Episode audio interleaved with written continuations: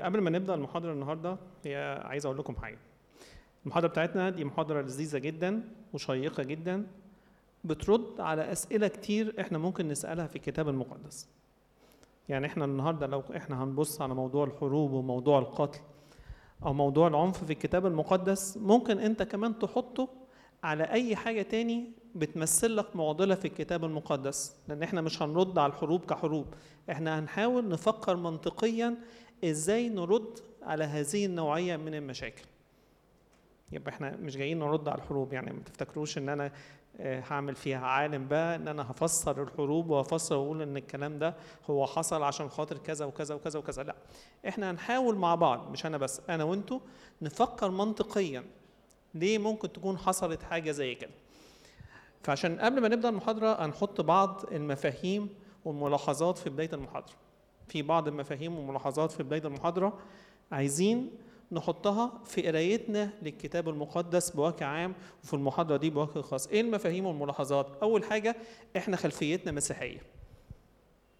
إحنا خلفيتنا مسيحية. أنا كخادم في الكنيسة أغلبكم عارفيني أو في ناس كتير عارفيني. وأنتوا موجودين شباب في كنيسة ماري جرجس إحنا عارفينكم. ليكم خلفية مسيحية. فليكم تعاملات فليكم تعاملات في الكتاب المقدس أو تعاملات مع الله منذ ما كنت لسه صغير لحد النهارده. التعاملات دي بتديني قدرة أو معرفة إن الله ده حاجة حلوة جدا بالنسبة لي. أقدر أقبل منه أي حاجة. طب في حاجات عسره الفهم بالنسبة لي.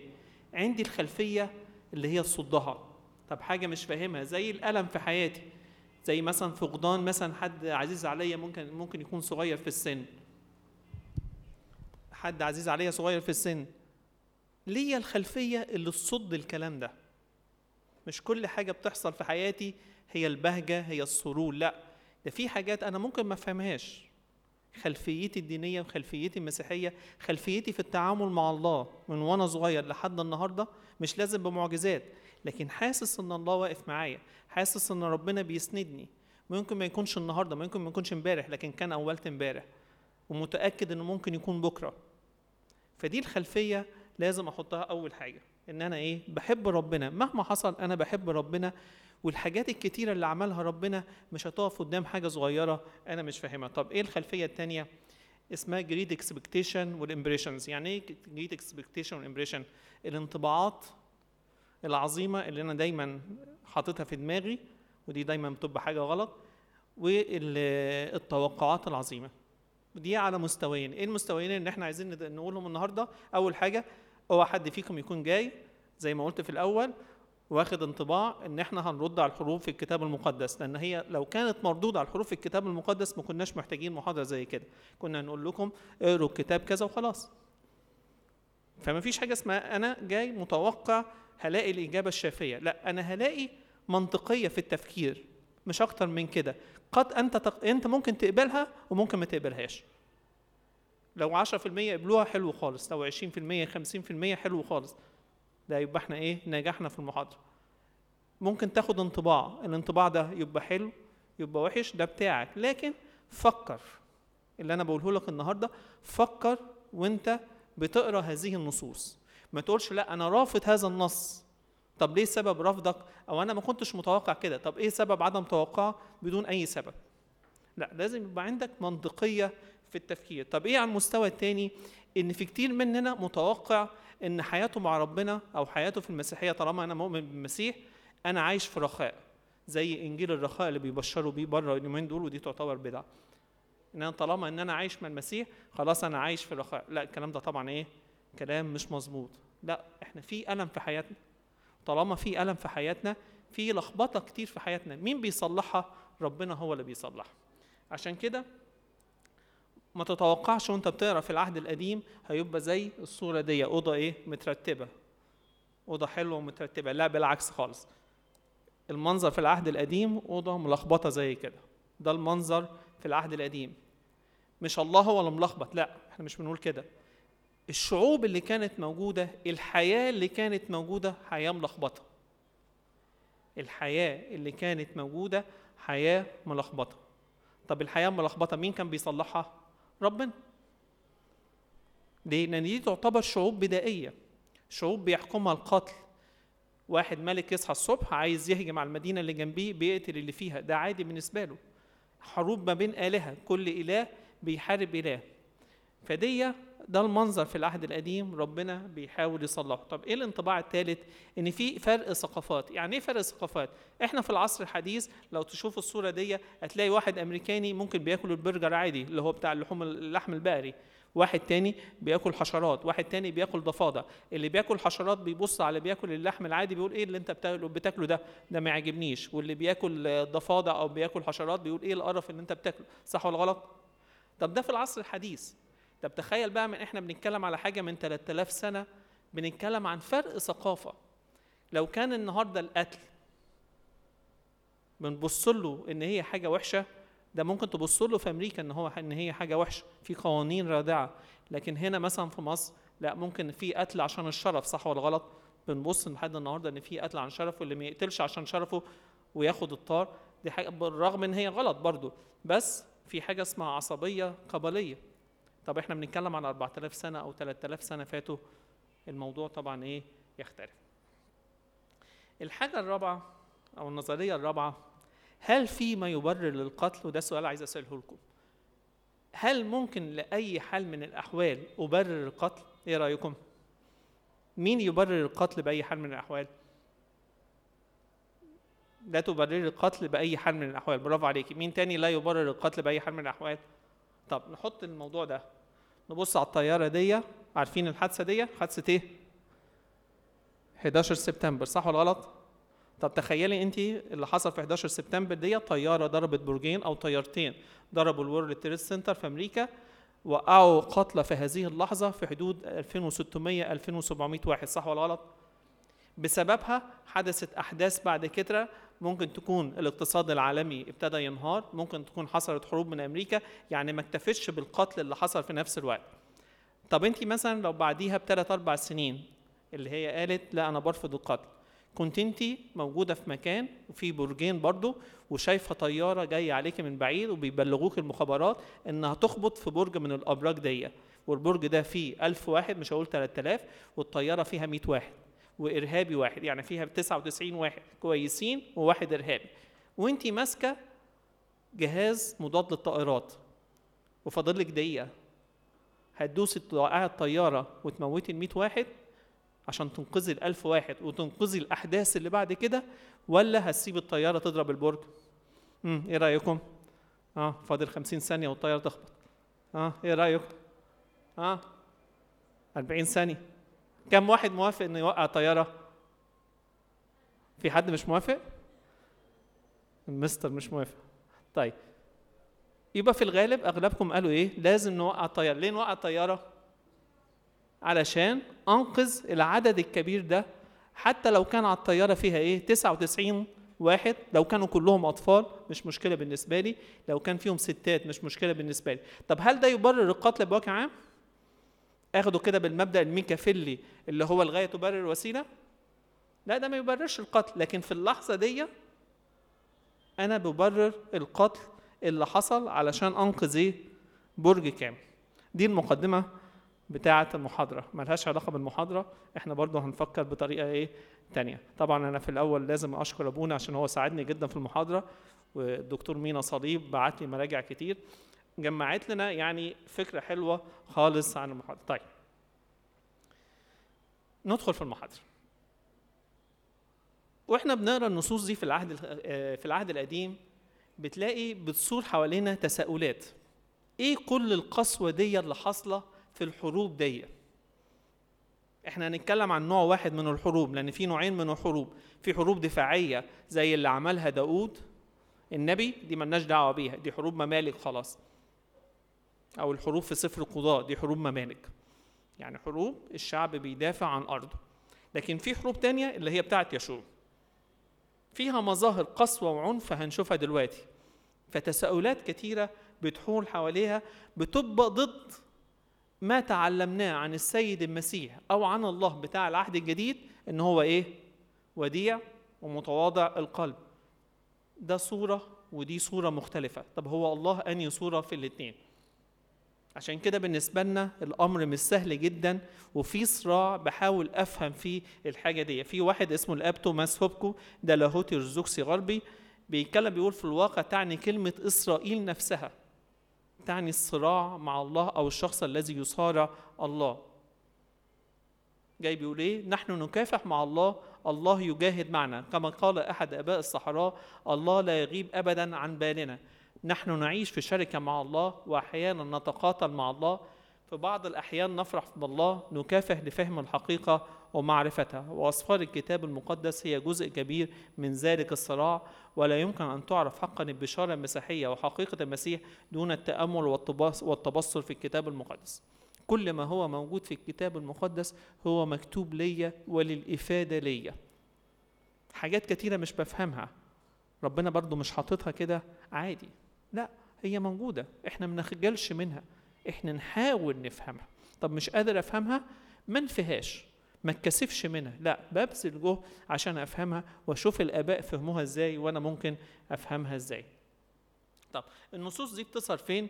بتظهر في تلك الحروب. بيسألنا سؤالين كده بيجي على دماغنا سؤالين. هل إله العهد القديم كان جبار متسلط محب للحروب والعقاب لا يرحم حتى النساء والأطفال؟ لا يرحم الأشجار لا يرحم الحيوانات لا يرحم أي حاجة. بيعمل تدمير شامل هل هو الإله العهد القديم؟ هو إله كده. هل إله العهد القديم إله عنصري بيميز الشعب اليهودي عن بقية الشعوب؟ طبعا المجموعة بتاعتنا في بيت عنيا أنا ياما قلتها الكلمة دي. ربنا ما كانش مختار شعب بني إسرائيل عشان هو شعب حلو يعني. يمكن قلتها في كنايس تاني مش عشان هو الشعب الحلو والجميل لا ده هو اختار الشعب عشان كان في الوقت ده هو حلو لكن هو ما كانش أفضل الشعوب يعني. بالعكس هو اختاره ليه في ميزة معينة استمر معاه لحد منه جاء السيد المسيح وشفنا عقبات عقاب ليه كتير برضه. طيب. بنتحدث عن إيه؟ بنتحدث عن 80 كيلو زي ما شايفين على الشاشة 80 كيلو في 160 كيلو في مساحة الكرة الأرضية. إحنا ماشيين 80 كيلو في 160 كيلو. ده كل المشكلة بتاعتنا. في مسطح الكرة الأرضية 80 كيلو في 160 كيلو. في كم اصحاح ست صحات في الكتاب المقدس من يشوع 6 ليشوع 12 يبقى كل مشكلتنا ست صحات في الكتاب المقدس في مساحة 80 كيلو في 160 كيلو. طبعا نقول هو أنت هتبسط لنا الموضوع يعني عشان هم 80 كيلو في 160 كيلو. يعني خلاص يعني ربنا يعمل فيهم اللي عايزه؟ لا إحنا بس بنقول إن المشكلة كانت حتة صغيرة. حتة صغيرة في صحات صغيرة وهنحاول نبرر بالمنطق اللي حصل فيها. طيب النصوص ظهرت فين؟ يشوع 3 10 يشوع 6 1 27 يشوع 8 1 29 يشوع 10 1 14 يشوع 10 29 ل 42 يشوع 11 يشوع 12 متابعين معايا ولا أنا بتكلم بسرعة؟ أنا بحاول إيه؟ عشان الوقت فبحاول مش بسرع أنا مش هسرع. يعني اما تقولوا لي اقف هقف يعني. طيب يبقى آدي النصوص اللي ظهر فيها الكلام ده. طيب مش هنقرأ النصوص. النصوص موجودة طبعا في آه، الكتيب موجودة كل النصوص. بس على الباوربوينت كده هبص على اللون الأحمر. هبص على اللون الأحمر اللي موجودة في الآيات. طبعا في موضوع أريحة إحنا عارفينه. بعد ما هاجموا المدينة ربنا قال لهم وحرموا كل ما في المدينة من رجل وامرأة من طفل وشيء حتى البقر والغنم والحمير بحد السيف. احرقوا المدينة بالنار وكل ما بها. كل اللي في المدينة يتحرم. هنشوف معنى كلمة إيه يعني إيه كلمة حرموهم طيب في تحريم عاي نفس القصة آه، من تحت حتى حتى حرم جميع سكان عاي. حتى حرم جميع سكان عاي. في الحرب ضد ملك أورشليم وملك حبرون وملك كرموت وملك لخيش وملك عجلون اللي هي كانت مجموعة من الملوك اللي جت تحارب. آه، بعد ما يشوع آه، غلب الجيش في مجموعة هربت من الجيش اللي كانوا بيحاربوهم فربنا عمل فيهم إيه؟ رماهم الرب بحجارة عظيمة من السماء إلى عزيقة فماتوا والذين ماتوا بحجارة البرد هم أكثر من الذين قتلهم بنو إسرائيل بالسيف أنتوا عارفين البرد ده مش التلج العادي البرد ده عامل زي مكعبات التلج بتنزل كده زي الحجارة بنشوف كده مثلا لو فتحتوا على فيديوهات حديثة يعني السنين اللي فاتت بتلاقي إن هي ممكن لو في عربية ماشية نزل عليها التلج ده بيكسرها. تخيلوا الحجارة دي نازلة على ناس بتهرب في في مكان واسع كده مفيش أسقف فيه فبتموت فعلا يعني. فنزلت الحجارة دي وبتقول إن ماتوا بحجارة البرد في اليوم ده أكتر من اللي موتهم يشوع بالجيش. يعني ربنا قاصد ولا مش قاصد؟ هنتكسف نقول ربنا قاصد؟ ربنا قاصد. يبقى دينا أول حاجة بنحاول نثبتها إن ربنا عمل كده. مش هنتكسف ربنا عمل الموضوع ده. طيب الحرب ضد لبنى فضربها بحد السيف وكل نفس بها ولم يبقى بها شارد. في لاخيش نفس الكلام. في جازر ضربها يشوع مع شعبه حتى لم يبقى له شارد. يعني لم يبقى له شارد يعني ما فيش حد باقي خالص. آه، ضد عجلون وحرم كل نفس بها. في ضد حبرون فحرمها. ضد دبير وحرموا كل نفس بها. آه، كل أرض الجبل والجنوب والسهل والسفوح يعني المنطقة كلها حرم كل نسمة كما أمر الرب إله إسرائيل لأن الرب إله إسرائيل حارب عن إسرائيل. مين اللي عمل كده برضو؟ الرب إله إسرائيل.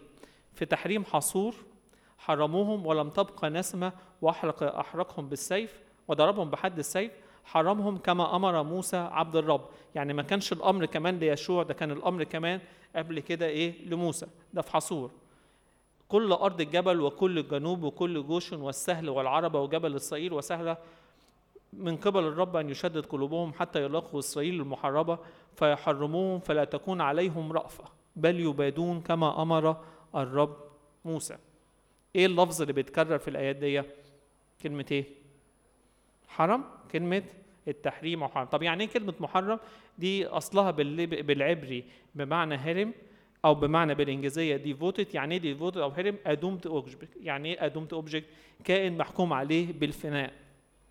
أو بمعنى إبادة.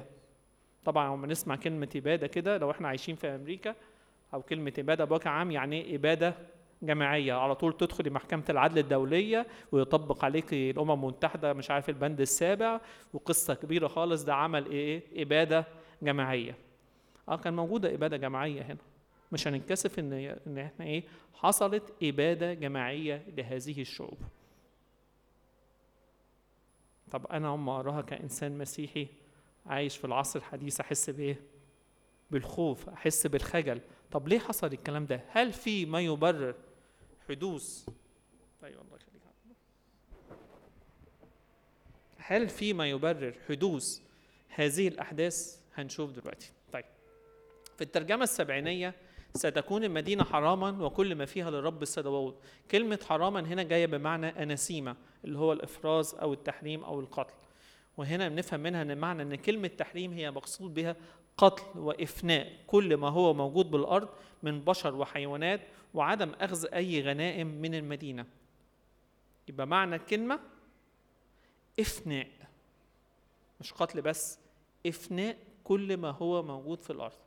طب ربنا ليه ما يبرر الكلام ده؟ هنشوف الكلام ده. وطبعا إيه اللي أنا كنت المفروض أقوله من الأول؟ إحنا مش جايين نبرر لربنا. خلي بالكم. خلي بالكم من النقطة دي. إحنا أصغر والعالم كله أصغر ما يبرر أي فعل عمله الله. وهنشوف ليه دلوقتي.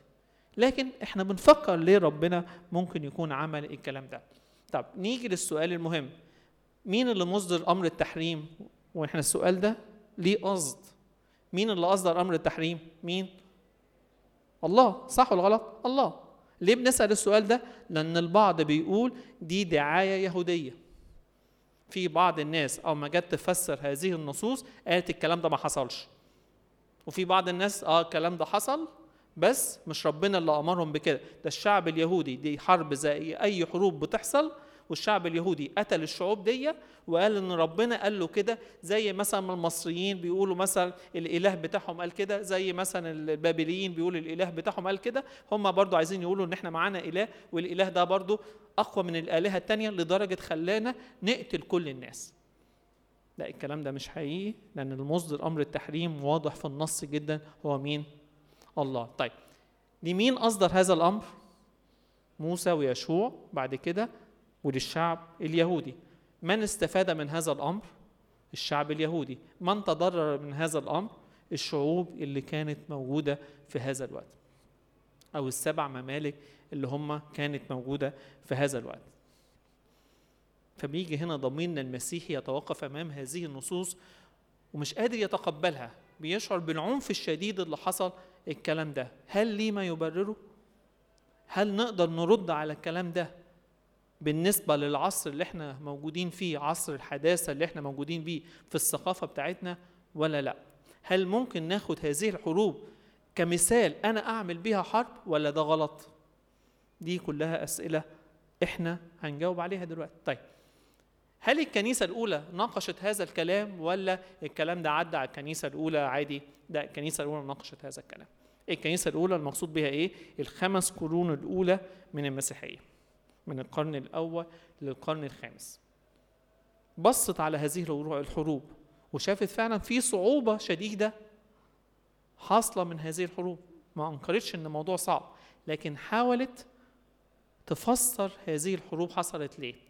طبعا في تفسيرات خطأ عملها ناس. الناس الهراطقة وفي تفسيرات تانية هنشوفها دلوقتي زي مين من الهراطقة واحد اسمه ماركيون الهرطوقي ماركيون الهرطوقي ده كان في القرن الثاني الميلادي. بص على السيد المسيح قال إن السيد المسيح ده إنسان طيب وكويس وحنين وعطوف فتيلة مدخنة لا يطفئ قصبة مردودة لا يقصف. يعني الموضوع ده مش معقول يكون ربنا عمل الكلام ده.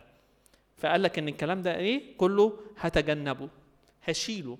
ده ما شالش الكلام ده بس ده شال حاجات كتيرة من الكتاب المقدس لدرجة إن هو في الآخر رفض العهد القديم بكل ما فيه. ليه رفض العهد القديم؟ لأن هو شاف إيه؟ أن الله بيصر بالحروب والله إله حروب. آه الله بيخلي الشمس تقف عشان يشوع يحارب. آه بيقول إن في تعدد زوجات وكده. رفض هذا الكلام. ده حتى في العهد الجديد ابتدى يرفض بعض الاسفار في العهد الجديد ما عدا إنجيل لوقا. وراح برضو بص كده رسائل. بولس أعاد تحريرها أعاد كتابتها وعمل كده كأنه إنجيل بتاعه وقال إن الكتابات بتاعته هي اللي فيها الخلاص بس. ده واحد زي إيه؟ ماركيون هرتوخي طبعا اترد عليه. طب في العصر الحديث ظهرت حاجة اسمها الماركونية أو الماركيونية الجديدة. برضو قالت نفس الكلام. إحنا هنرفض كل ما هو صعب في الكتاب المقدس منها حروب يشوع هنشيلها. كل ما هو ضد نموذج المسيح الصالح هنشيله. كل ما هو المسيح الصالح هنحطه وهندرس فيه. طبعا الكلام ده إيه؟ مين رد عليه؟ السيد المسيح نفسه. صح ولا غلط؟ السيد المسيح نفسه رد عليه يعني إحنا مش محتاجين نفسر ولا نقول إن الكلام ده حصل ولا ما الكلام ده ما حصلش. الكلام ده أنتوا شاطرين أنتوا أشطر هتبقوا أشطر مني تردوا على الكلام ده لأن دي أول حاجة في الدفاعيات عن الكتاب المقدس اللي هو استحالة تحريف الكتاب المقدس. أنتوا شاطرين في الموضوع ده. ليه؟ لأن في آية صريحة قالها ربنا يسوع المسيح في متى 5 من 17 ل 19 بيقول إيه؟ لا تظنوا إني جئت لأنقض الناموس أو الأنبياء، ما جئت لأنقض بل لأكمل، فإني الحق أقول لكم إلى أن تزول السماء والأرض لا يزول حرف واحد أو نقطة واحدة من الناموس حتى يكون الكل، معنى الكلام إيه؟ وطبعا في آيات تانية كتيرة في الكتاب المقدس بتقول إيه؟ إن مفيش حرف في الكتاب المقدس إلا ما هو مكتوب وحقيقي. يعني الحروب دي حصلت؟ آه حصلت. وإلا لو ما كانتش حصلت الحروب ديت طب هما ليه ما شالوهاش؟ يعني ليه يعني كان اليهود طب يتفاخروا اليهود بالحروب؟ طب تفاخروا ليه بخطايا داود تفاخروا ليه بحاجات تانية عملوها الأنبياء بتاعتهم ممكن تكون فيها إيه؟ حاجات سيئة. يبقى كل ما هو مكتوب في الكتاب المقدس حتى لو أنا مش فاهمه هو حقيقي وموجود. طب أنا أعمل إيه؟ أحاول أفهمه. طب إيه تاني؟ إحنا شفنا واحد من الهراطقة بيتكلم على الموضوع ده. طب الناس اللي هي بقى مش هراطقة والمدارس بتاعتنا زي مدرسة اسكندرية اللاهوتية أو زي مثلا مدرسة طنطاقي مدرسة اسكندرية بيطلق عليها مدرسة اللي هي إيه؟ الرمز. يعني بتحاول تفسر كده دايما كده برموز. وتقول كده حاجات روحانية على النصوص. مين في مدرسة اسكندرية؟ العلامة أوريجينوس. بيقول إيه العلامة أوريجينوس؟ بيقول إن الكتاب لا يسر الكثير من أعمال يشوع. هو جاي كده الكتاب المقدس عايز يقول لك إيه؟ إن يشوع ده اللي ظاهر في الحروب دي ده مش يشوع ده يسوع المسيح. زي ما يسوع المسيح خدنا أو بياخدنا من الخطية عشان يوصلنا للفردوس كان يشوع بيعمل الكلام ده بيدخل الشعب لفين؟ أرض الموعد. طب عشان يدخل الشعب الأرض الموعد بيعمل إيه؟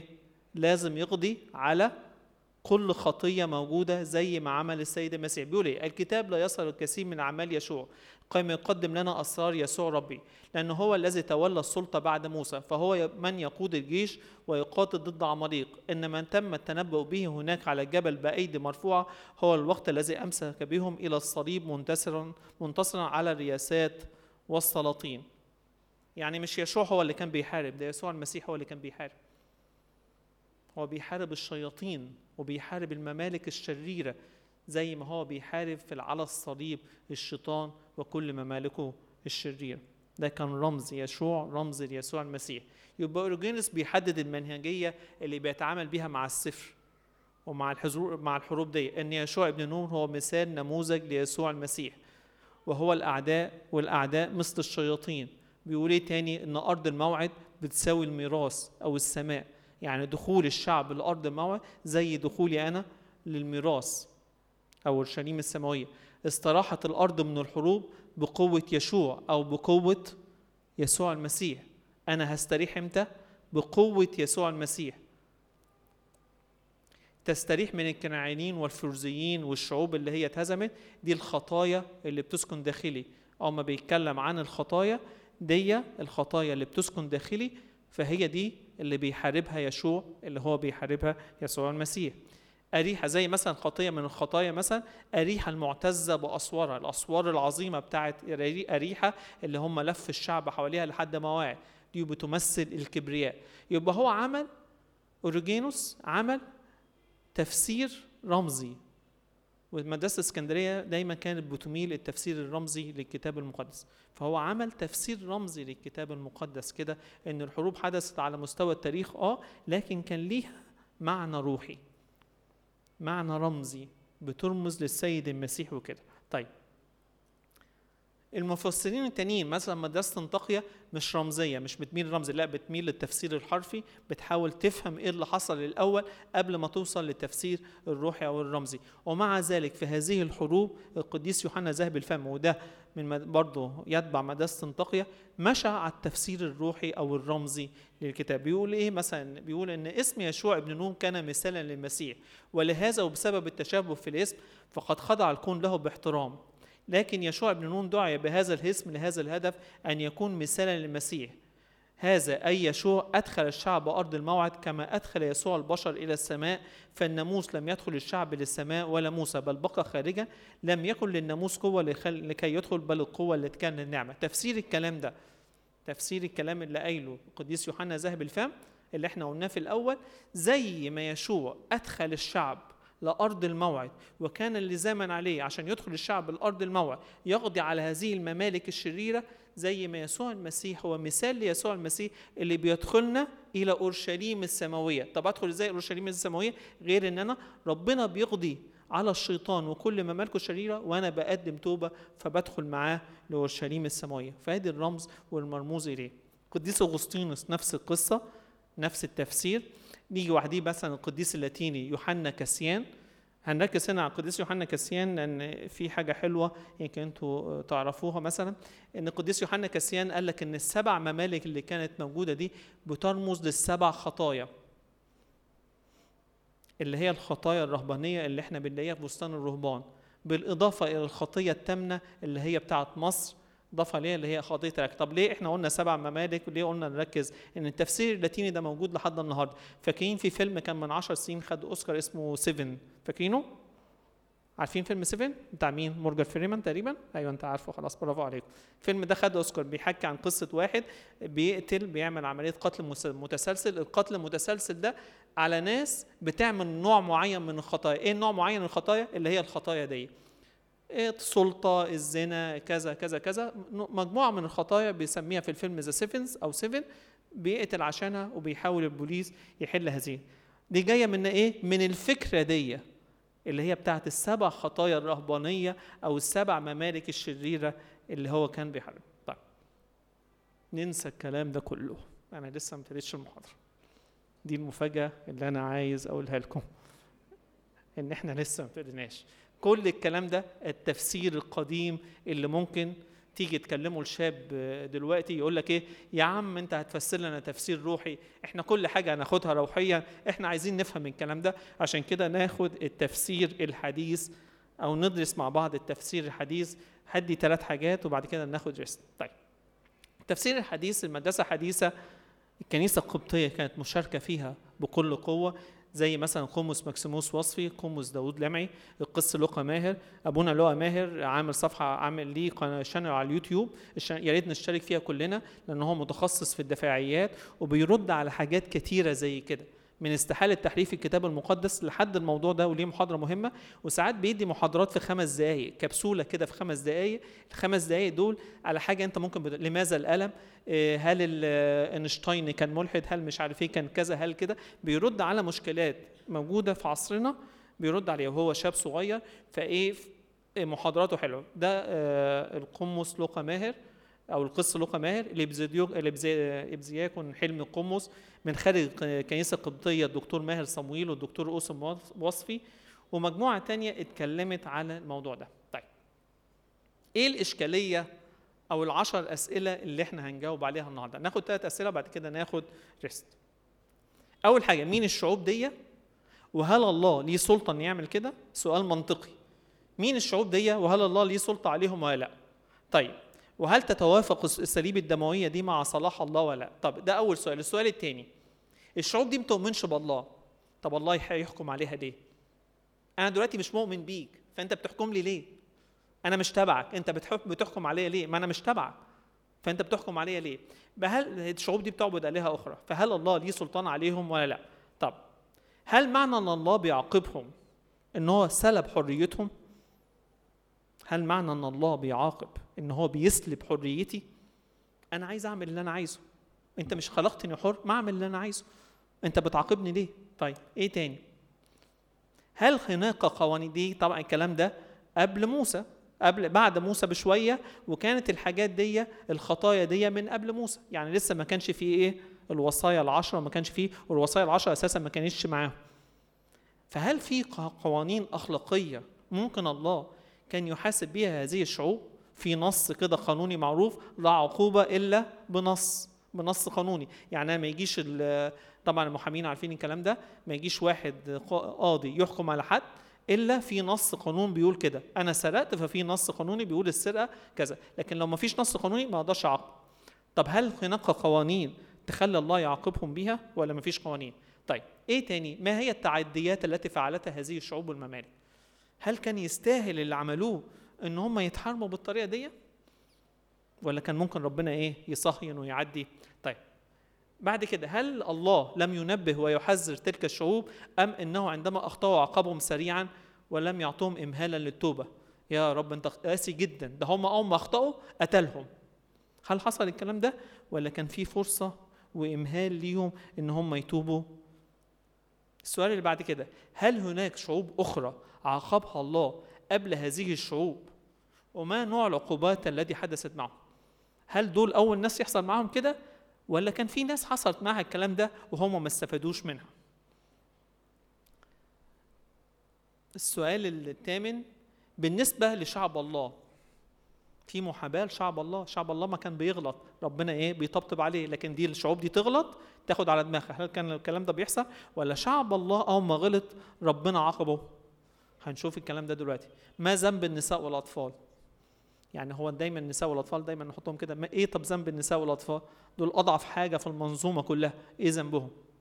طب هل تغيرت صفات الله من القسوة في العهد القديم للرحمة والتسامح في شخص يسوع المسيح في العهد الجديد؟ هل في تغيير ما من العهد القديم للعهد الجديد؟ دي عشر أسئلة منطقية وإحنا بنقرأ النصوص دي. صح ولا غلط؟ أنا عايز أفهم النصوص أفكر بالمنطق. طب المنطق؟ آدي عشر أسئلة بالمنطق نحاول نجاوب عليها. أول سؤال أول سؤال عشان نفهم مين الشعوب دي وهل الله ليه السلطة عليهم ولا لا. الشعوب دي هنلاقيها في يشوع 13 اللي هم الكنعانيين والحسيين والحويين والفرزيين والجرجشيين والأموريين واليبوسيين دول. سبع شعوب موجودين في يشوع 13 ربنا كان أصدر الأمر ليشوع بتحريمهم أو بمعنى قتلهم. في تكوين 15 هنلاقي هم عشر شعوب سبعة بس هم اللي اتحكم عليهم بالحرمان وثلاثة ما حصل لهمش حاجة الكلام ده في سفر التكوين 15 يبقى هي دي الشعوب طيب الشعوب دي لا تؤمن بالله بل تعبد آلهة أخرى فهل الله ليه سلطان على هذه الشعوب ولا لأ؟ إيه رأيكم؟ هل الله ليه سلطان على هذه الشعوب ولا لازم الشعب يكون يعبده عشان يبقى ليه سلطان؟ إيه رأيكم؟ الله ليه سلطان الله ليه سلطان على هذه الشعوب. طب مين يقول إن الله ليه سلطان؟ إحنا بس ولا هم اللي ممكن يقولوا؟ لو إحنا بس بنقول إن الله ليه سلطان ده من خلال كتبنا المقدسة. لكن لو هم كمان بيعترفوا إن الله ليه سلطان يبقى إحنا حلينا جزء من المشكلة. أنا عارف إن في إله آه أنا مش بعبده بس هو ليه سلطان عليا.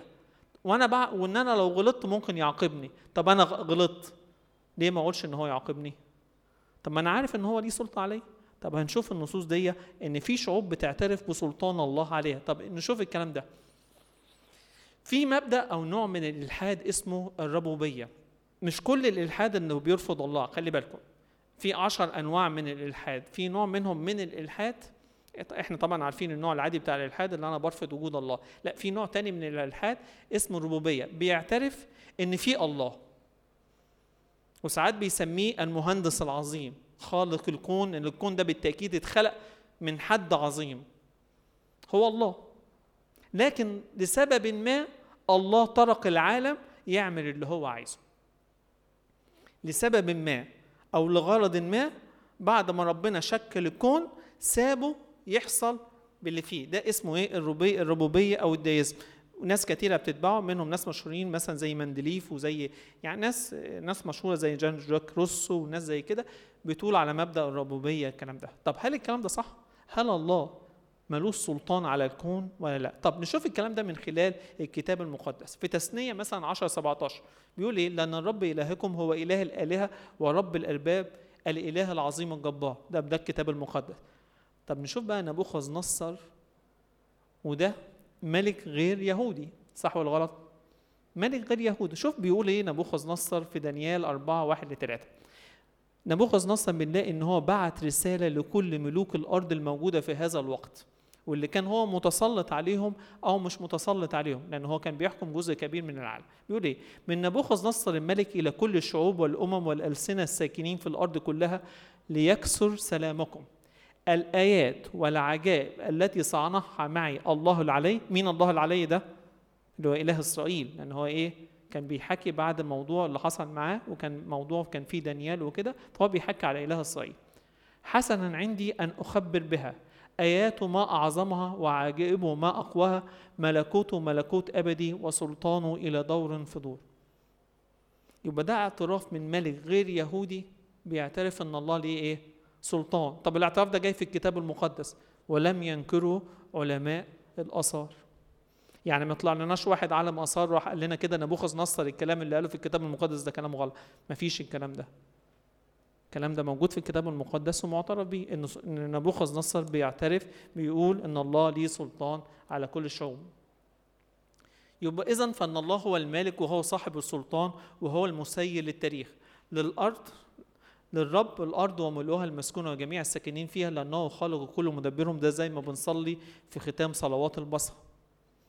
إحنا بنعترف كمسيحيين أن الله ليه كل السلطان وده كان اعتراف ملك غير يهودي. طيب. يبقى آدي تاني سؤال. هل الله ليه السلطان؟ آه الله ليه السلطان. وهنشوف آيات برضو بعد كده. لكن هل معنى عقاب الله أنه بذلك يسلب الحرية من البشر في فعل ما يريدون؟ إيه رأيكم؟ هل الله إن هو يعاقبني إن ده بيسلب حريتي؟ لو خدت على المثل كأب كواحد أب مثلا عنده ابن في البيت مش أنا بعاقب ابني؟ إمتى بعاقبه؟ أول ما بيغلط. طب افرض الغلط بتاعه غلط بسيط. بعاقبه عقاب بسيط. لكن افرض مثلا ابني شافني وأنا بدخل مثلا فيشة في كبس النور. فراح مسك مسمار وهيدخله في كبس النور هعمل له إيه هعاقبه عقاب بسيط ينفع ما ينفعش ليه؟ لأن لازم يبقى عقاب مؤلم ليه عشان يعرف هو مش هيفهم يعني إيه كهرباء، لو قعدت أشرح له من هنا لحد السنة الجاية إن الكهرباء دي هتموتك هيفهم حاجة؟ إيه اللي هيفهمه؟ إن أنا ضربته. إن لو قرب من هنا تاني هيتعاقب عقاب جامد.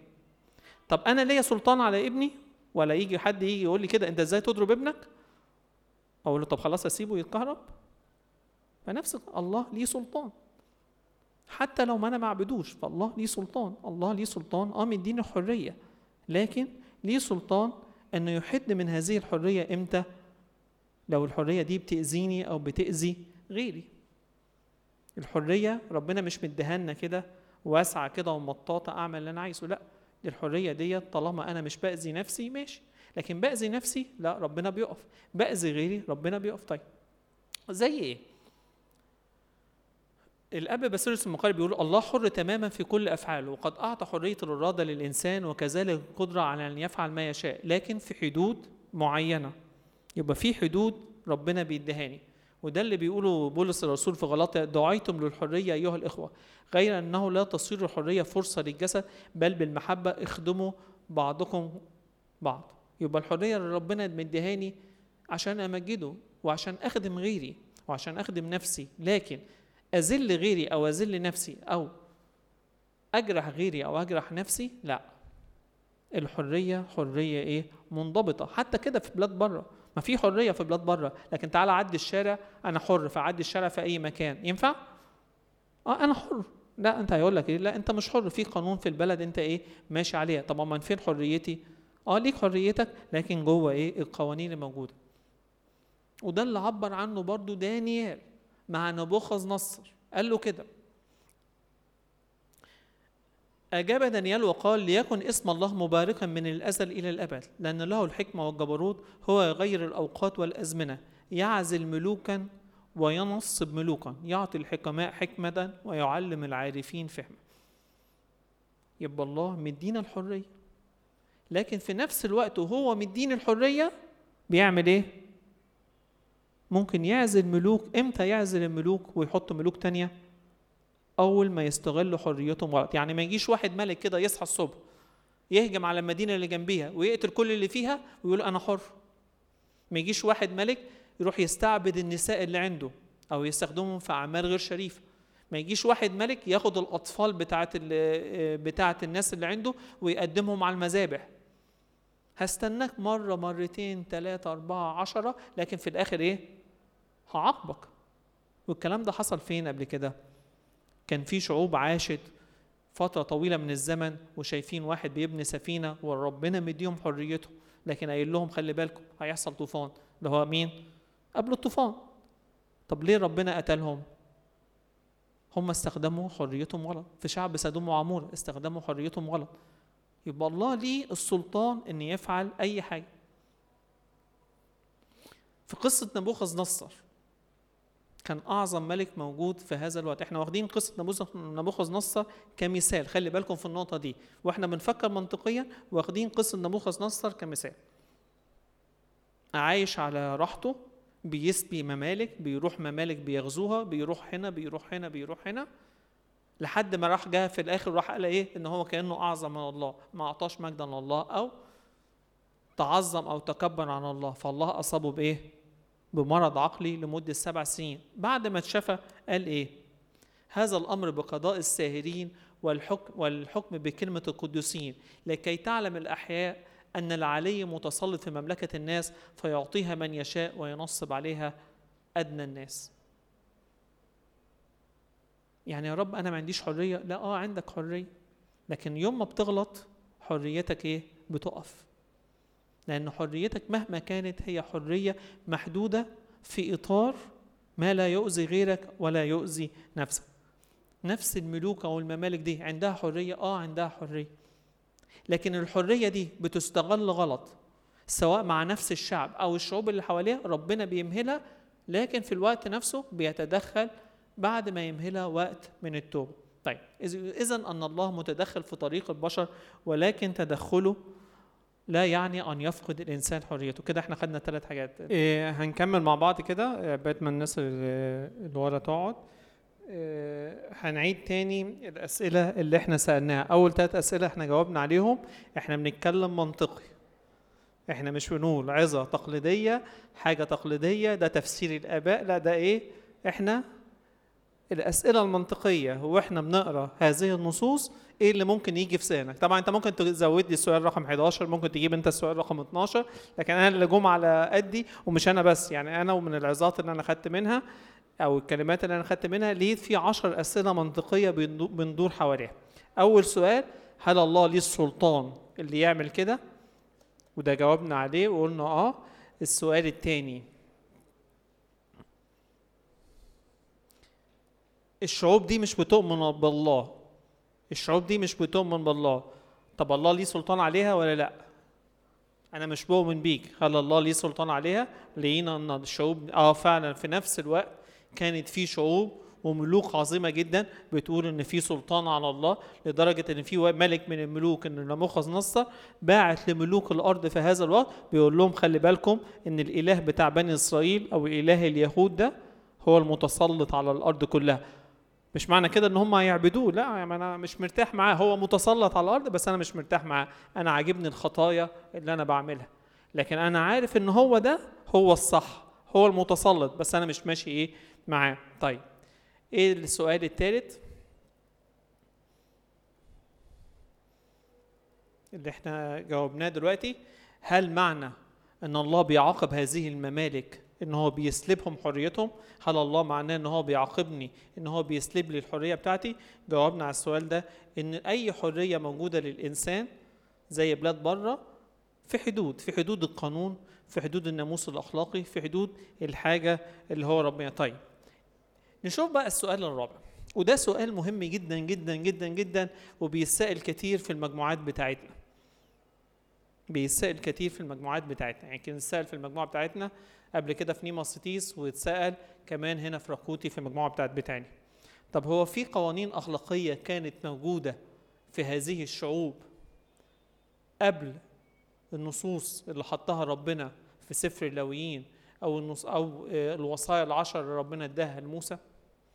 هل في قوانين أخلاقية المفاجأة إن من أول خلقة آدم لحد النهارده ربنا زارع فيا ناموس أخلاقي جوه؟ هنكتشف الكلام ده منين؟ خلي بالكم. أول خطية عملها إنسان بعد سقوط آدم كانت خطية إيه؟ القتل. مين عملها؟ قايين. ربنا قال له إيه قبل ما تقتل؟ خلي بالك هناك خطية عظيمة. يبقى من أول يوم أهو عارف إن القتل إيه؟ خطية. ما كانش محتاج إن هو يؤمن بربنا أو يبقى في إله بعد كده أو آلهة أو كذا أو كذا أو يجي موسى عشان يقول له إن القتل إيه؟ حرام. لأن قصة قايين في دياجرام طبعا معروف يمكن أنتوا شفتوه كتير إن إن آدم عاش شوف 900 سنة وقايين مش عارف عاش قد إيه وده عاش قد إيه وده عاش قد إيه. فطول فترة السنين دي عارفين ومتوارثين أن القتل خطيه وقيس على هذا الكلام. طيب هنشوف الكلام ده.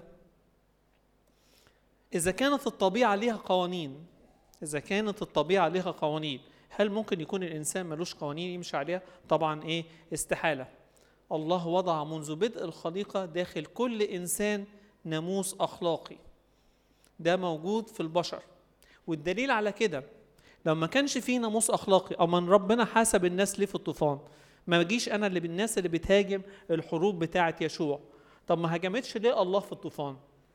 معلش ليه وما ذنب النساء والأطفال أيام الطوفان إن ربنا يهلكهم صح ولا غلط؟ ليه الناس اما بتيجي تفكر في الكلام بتاع الطوفان بتقول إيه؟ إن هم شافوا نوح بيبني الفلك لمدة 100 سنة وما تابوش. يبقى هم عارفين إن هو إيه؟ في خطية.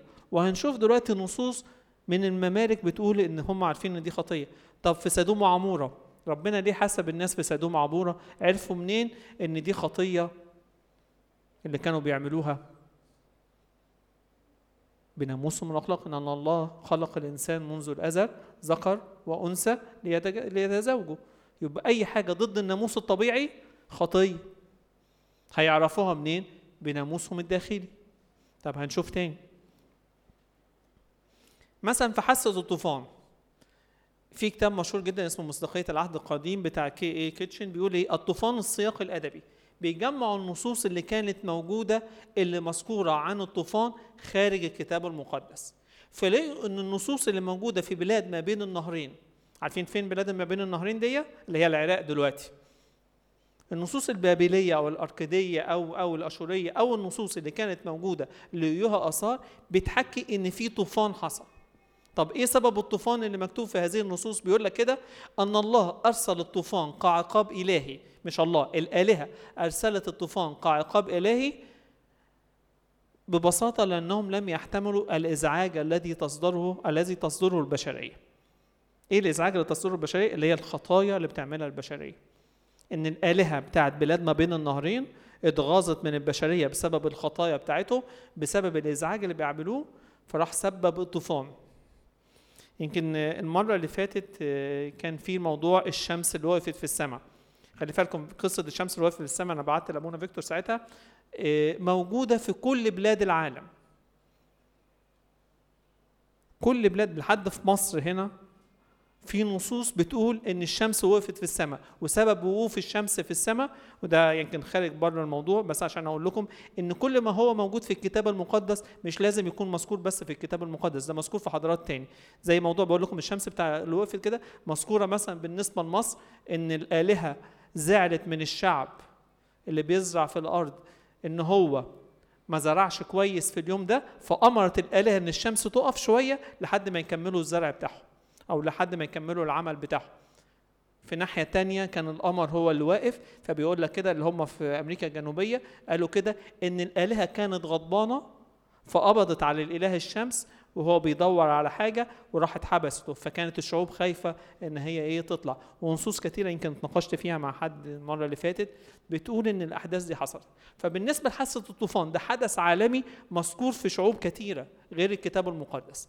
إيه السبب بتاعه اللي مذكور فيه؟ إن الآلهة اتغاظت من البشرية أو البشرية كانت بتعمل إزعاج من البشر زي بلاد ما بين النهرين فالآلهة عاقبتهم يبقى كانوا عارفين إن في نص بيقول إن في حاجة غلط ممكن بتعملها الناس. طيب نشوف نصوص تاني. يوسف عرف منين إن اللي هيعمله؟ إن اللي طالباه منه مرات فطفار دي خطية زنا ما كانش لسه نزلت الوصايا العشرة بتقول إيه؟ لا تزني. يعني هو لو كان عمل الخطية محدش يقدر يحاسبه مفيش نص بيقول لا تزني. لكن في ناموس من داخله بيقول إيه؟ لا تزني. طب ده إحنا هنا بنتكلم عن الكتاب المقدس. نبص بره الكتاب المقدس. في حاجة اسمها قوانين حمورابي. يمكن أبونا اتكلم عليها يمكن في المحاضرة الأولى أو المحاضرات اللي كانت في الأول. إيه قوانين حمورابي؟ دي كان سب... 1790 قبل الميلاد. حمورابي ده اللي مؤسس المملكة البابلية. عمل مجموعة قوانين القوانين دي فيها مجموعة من الأخلاقيات مش كاملة زي الأخلاقيات العصر الحديث أو زي الأخلاقيات المسيحية بس كانت بداية لمعرفة الأخلاقيات. ده بس تعالوا بصوا الفراعنة. الفراعنة ده كتاب الموتى والكتاب الموتى ده كان بيدفنوه. الورقة دي أو الوثيقة دي كانت بتدفن في المعابد الفرعونية أو في المقابر الفرعونية سواء ده كان ملك أو إنسان عادي. بيذكروا إيه في كتاب الموتى ده؟ اللي على اليمين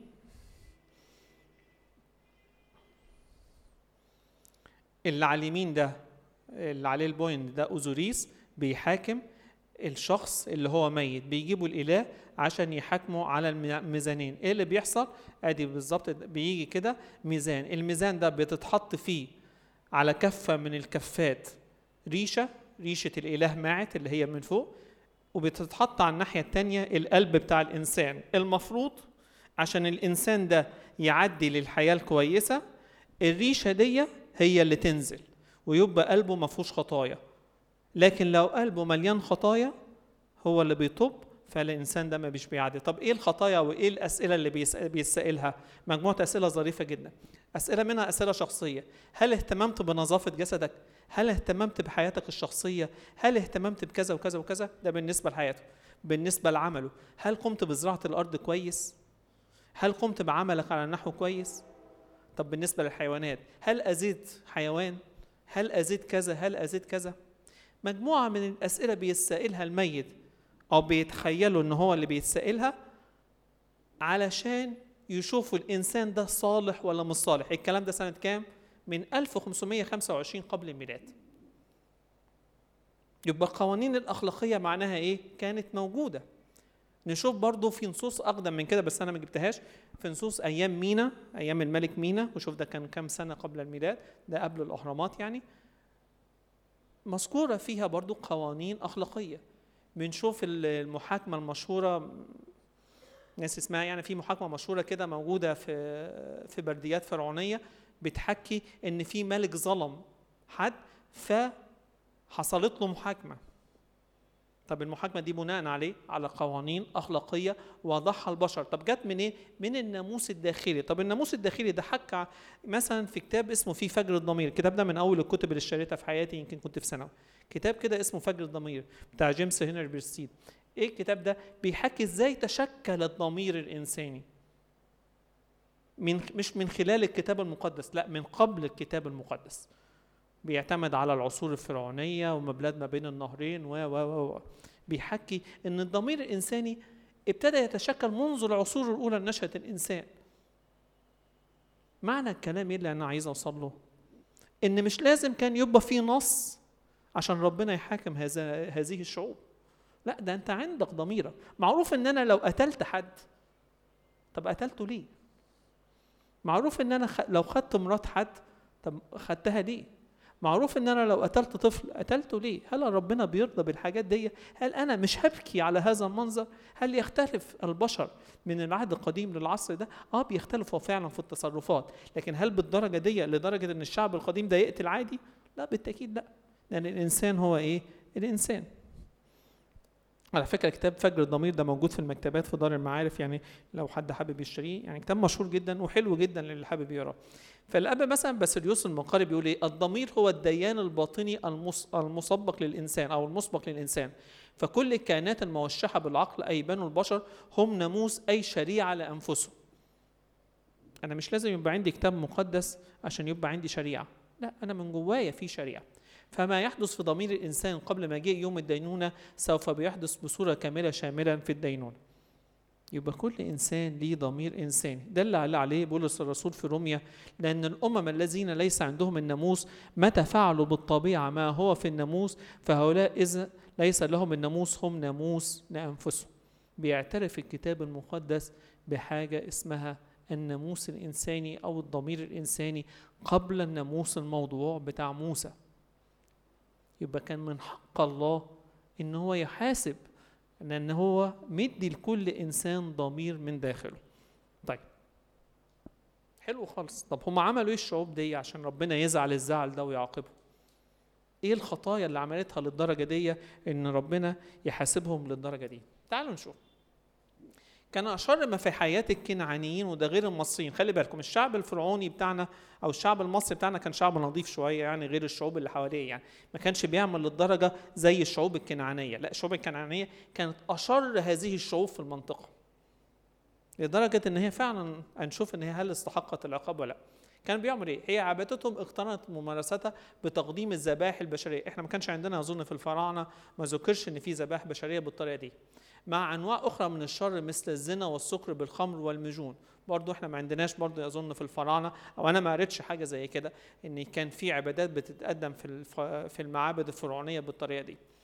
ليه أنا بقول كده؟ عشان حد لو حد قال طب ربنا ليه ما حكمش على الفراعنة بالطريقة دي؟ كان مجرد ضربات عشر. لأن هم ما كانش عندهم الكلام ده. ما كانش عندهم الطريقة دي في العبادة أو ما كانش عندهم الطريقة دي في المعاملة. حتى لو في حاجات بسيطة خطأ بيعبدوا آلهة غريبة بيعبدوا بتاع لكن مش بدرجة المجون اللي كان واصل أو السكر بالخمر أو الزنا أو تقديم الذبائح البشرية البشرية. طب الكلام ده إيه؟ بيقولوا إن هم لقيوا حفرية في الأردن. في حفرية لقيوها في الأردن كده. الحفرية دي عبارة عن إيه؟ لقيوا كميات جماجم أطفال. مش أي نوعية من الجماجم جماجم أطفال مئات الجماجم من الأطفال أو معرفش عددها بالظبط.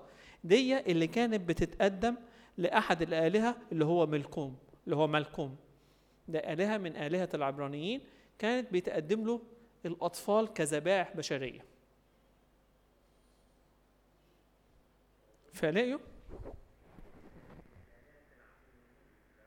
العمونيين آه. آه مكتوب في العمونيين. فكان فكانت آلهة العمونيين زي ما أبونا بيقول إله اسمه ملكوم ده كان بيتقدم له ذبائح بشرية وكانت أطفال. لقيوا حفريات. موجوده الكلام ده. يبقى الكلام ده مش مثبت من الكتاب المقدس بس. لا ده التاريخ بيقول كده. أو الحفريات بتقول كده. منتهى القسوة. ما ذنب الأطفال اللي ربنا يعمل معهم كده؟ طب وما ذنب الأطفال اللي كانوا العمونيين بيعملوا معهم كده؟ نفس القصة. طيب. طبعا مش مبرر. حد يقول لي طب ما ده مش مبرر ربنا هنشوف برضه. قد انتشر تلك الذبائح التي حرمها الله. جايين في سفر لاويين 18 بيقولوا ولا تعطي من زرعك زرعك يعني ابنك للإجازة لمولك لئلا تدنس اسم إلهك أنا الرب. يعني ما تبقاش أنت مخلف واد وعايز تتفائل ولا عايز تقدم هدية لربنا ولا عايز تعمل كده تعمل ما زي العمونيين وتروح تقدم من زرعك أو من ولادك ذبيحة ليه. على فكرة في أحد الأسفار أنا مش فاكر سفر إيه بالظبط أحد الملوك راح قدم ابنه ذبيحة. فراح جاء شعب كان الملوك ده متحد مع بني إسرائيل بيحاربوا بيحاربوا واحد الشعوب. فراح أول ما عمل كده راح شعب بني إسرائيل قال له إيه اللي أنت عملته ده؟ قدم ابنه ذبيحة آه، رماه من فوق السور. فراح أول ما شاف عمل كده راح شعب بني إسرائيل انسحب. لأن هو ربنا كان بيقول له ما تعملش الكلام ده. طيب هل الذبائح دي كانت منتشرة؟ ده إحنا هنفاجأ بمفاجأة رهيبة. في تسنية 12 3 بيقول لهم كده تخربون جميع الأماكن حيث عبدت الأمم التي ترثونها آلهتهم على الجبال الشامخة. تقول عادي ما لازم على كل جبل هيبقى موجود معبد وعلى التلال حتى لو على جبل صغير في معبد. لا بصوا اللي بعديها وتحت كل شجرة خضراء.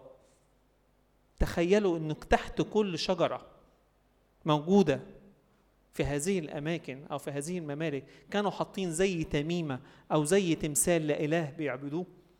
الكلام ده هنلاقيه تقريبا في سفر قضاة أيام جدعون. فاكرين أما جدعون راح حطم الإله بتاع أبوه. هو ما كانش إله المدينة بس ده إله كان موجود وحط أبوه في بيت من البيوت. فراح جدعون كده قام وراح حطمه. فراح شعب المدينة قام عليه. فده اللي كان حاصل قبل كده من الممالك دي. إيه اللي كان حاصل؟ إن كل شجرة ودي على فكرة دي مش شعوب زينا كده عبارة عن عمارات ما فيش أشجار. لا دي كان شعوب في الغالب بتبقى زراعية.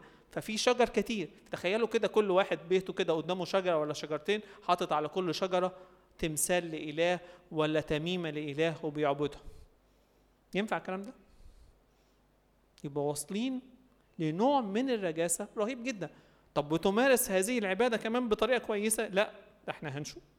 نشوف اللي بيحصل. دي الآلهة بتاعتهم. طبعا هتلاقوا في الكتاب أو يعني إيه؟ يعني يعني هتلاقوا لو ما تبحثوا على الكلام ده إله اسمه كموش إله اسمه مولك إله اسمه البعل إله اسمه عشتروت دي أغلب الآلهة أو يعني معظم الآلهة اللي كانوا بيهم الإلهين الأولانيين اللي هو كموش ومولك دول قصتهم حلوة خالص. إيه قصتهم؟ دول عبارة عن تمثالين سواء كانوا من الحجارة أو من النحاس لكن اليدين بتاعتهم من النحاس. كانوا بيحطوا نار تحتيهم فالايدين النحاس بت- بتحصل لها إيه؟ النحاس بإيه؟ بتحمر بتسخن جامد بتحمر. بيجيبوا الطفل ويروحوا يحطوه على ايدين النحاس اول ما تحمر شايفين المنظر؟ البنات وشها إيه؟ كشر طبعا خافوا من المنظر ده. ده هو المنظر وحش فعلا. طب الواد اول ما يتحط إيه اللي هيحصل؟ يصرخ. فيعملوا إيه؟ شايفين تحت كده هنا؟ يقرعوا بالطبول عشان ما يسمعوش صرخات الاطفال ويدوا بالمزامير بال بالزمارات والحاجات الابواق ودية والحاجات اللي زي كده عشان ما يسمعوش صراخ الطفل لحد ما الطفل إيه؟ يموت. ده العبادة بتاعتهم. معلش يا تصوني أنا آسف. بس هي دي كانت العبادة بتاعتهم. عبادة إيه؟ صعبة. ينفع العبادة دي؟ ما ينفعش العبادة دي. هذه حرية البشر. طب أنا مالي؟ هو أنا حر. أنا أعمل ده. ولدي واعمل فيه اللي أنا عايزه. لا مش ولدك. وتعمل فيه اللي أنت عايزه. مين قال إن ولدك تعمل فيه اللي أنت عايزه؟ دي عبادتهم. طيب بيعملوا إيه تاني؟ في الآلهة عشتروت وفي البعل وبرضه مع ملك وكموش بتمارس أفعال قبيحة بين الرجال والنساء أو النساء مع النساء في هذه المعابد وخصوصا في معبد عشتروت لأن هي آلهة الخصوبة فمتمارس كل أنواع المجون زي ما نفتكر اللي حصل مع شعب بني إسرائيل وهو طالع فين؟ من أرض مصر راحوا عملوا إيه؟ العجل الذهبي وراحوا عملوا إيه بعد كده مارسوا أنواع الخلاع والمجون فراح ربنا عمل إيه؟ غضب عليهم. سكت لهم ربنا؟ لا ما سكت لهمش. مفيش حاجة اسمها حرية في هذا الوقت. إيه الحرية؟ إن أنا أمارس الكلام ده وأقول إن الكلام ده موجه إلى إله. لأن الإله ده يعبر عن الله حتى لو مش هو الله. لأن أنا بشوه صورة الله للي حواليا. يعني أنا أول ما بعبد الله بطريقة غلط ما أنا بخلي غيري يعبد الله بطريقة غلط. وخصوصا لو أنا بستمتع بهذه الطريقة طب هو أنا إيه اللي يخليني أمشي مع واحد بيقول لي صوم وصلي؟ ولا صوم 40 يوم؟ طب ما أنا أمشي مع الإله التاني اللي مخليني في في السعادة في الخطية والكلام ده. صح ولا غلط؟ فيجي ربنا ما يحاسبنيش. لا لازم ربنا يحاسبني. في الحالة دي ما تبقاش فيها إيه؟ حرية شخصية. أدي الآلهة كموش ومولك والبعل وعشتروت شايفين الصورة أهو بيحط التمثال بتاع الواد وكده وده بيحصل كده. طيب. هنا هنلاقي نوع من الدفاعيات ربنا بيدافع عن تخيلوا ربنا بيدافع عن نفسه في هذا الموضوع بتاع هنلاقي أول دفاع عن نفسه بيتكلم في سفر الحكمة هم كانوا بيعملوا إيه؟ بيقول إيه مثلا؟ متى دخلت الأرض التي يعطيها الرب إلهك؟ لا تتعلم أن تفعل مثل ركس أولئك الأمم. لا يوجد فيك من يجيز ابنه أو ابنته في النار. كانوا بيجيبوا كده أولادهم؟ مكان مثلا المسافة من هنا مثلا لحد آخر الكنيسة يعملوها نار وبيقول لهم اجروا في هذه النار. عديت كويس ده انت يبقى شاب قوي. ما عدتش ومت ده انت شاب ضعيف. كانوا بيتباهوا بالكلام ده الملوك من بعضهم. طبعا أغلبهم بإيه اللي بيحصل لهم؟ بيموتوا. أو بيقدموهم كذبائح ولا من يعرف عرافة. ولا عائف ولا متفائل ولا سائح ولا ساحر ولا من يرقي رقية ولا من يسأل جان أو تابعة ولا من يستشير موتى. في صفحة 24 في معاني الكلام ده. العرافة اللي هو التنجيم. العيافة اللي هي رجز الطير والتفاؤل بأسمائها. عارفين كده أما واحد يشوف قطة سوداء في الصبح؟ آه زيها يعني خلاص. العيافة اللي هو ركس الطير والتفاؤل بأسماتها وأصواتها. التفاؤل هو التعرف على الأمور المخفية عن طريق قراءة الكاس. التفاؤل فاكرين الكاس بتاعت فرعون؟ آه هو ده التفاؤل. هو كان ليه كاس كده معينة كاس دي وراح خباها في ال في ال في الشوال بتاع مين؟ بتاع واحد من الولاد مش فاكر مين طبعا مش فاكر القصة. لكن هم هو ده الكاس ده الكاس اللي كان بيستخدمها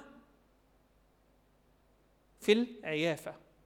الكاس اللي كان مستخدم. عشان كده كانت كاس مهمة جدا بالنسبة له. هو ما كانش بيدور على أي كاس. لا هو ده الكاس ده.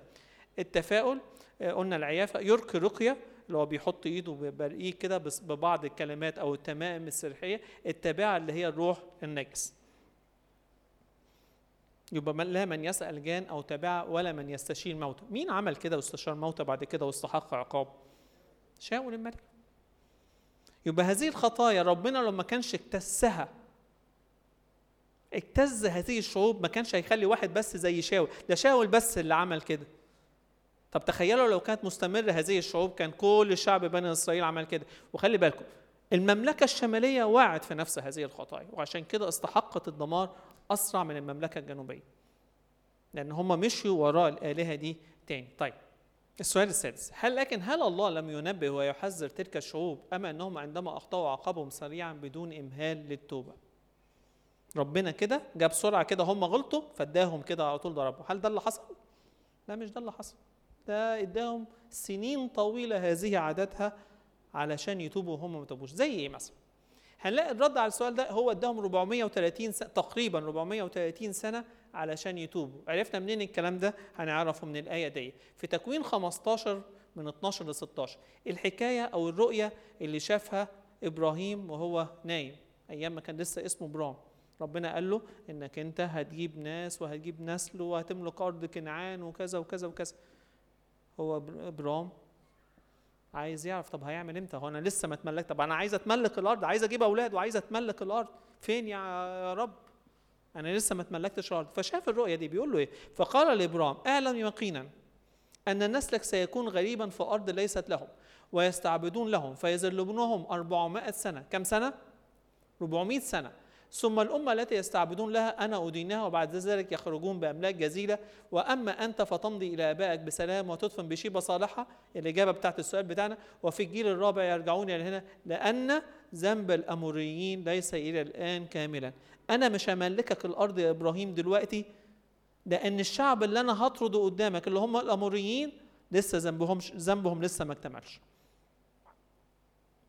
يعني هم بيعملوا خطايا آه بيعملوا خطايا. لكن ذنبهم اكتمل لا لسه ما اكتملش لسه معاهم فرصة للتوبة. وده اللي ربنا يمكن بيوجهه لينا النهاردة رسالة.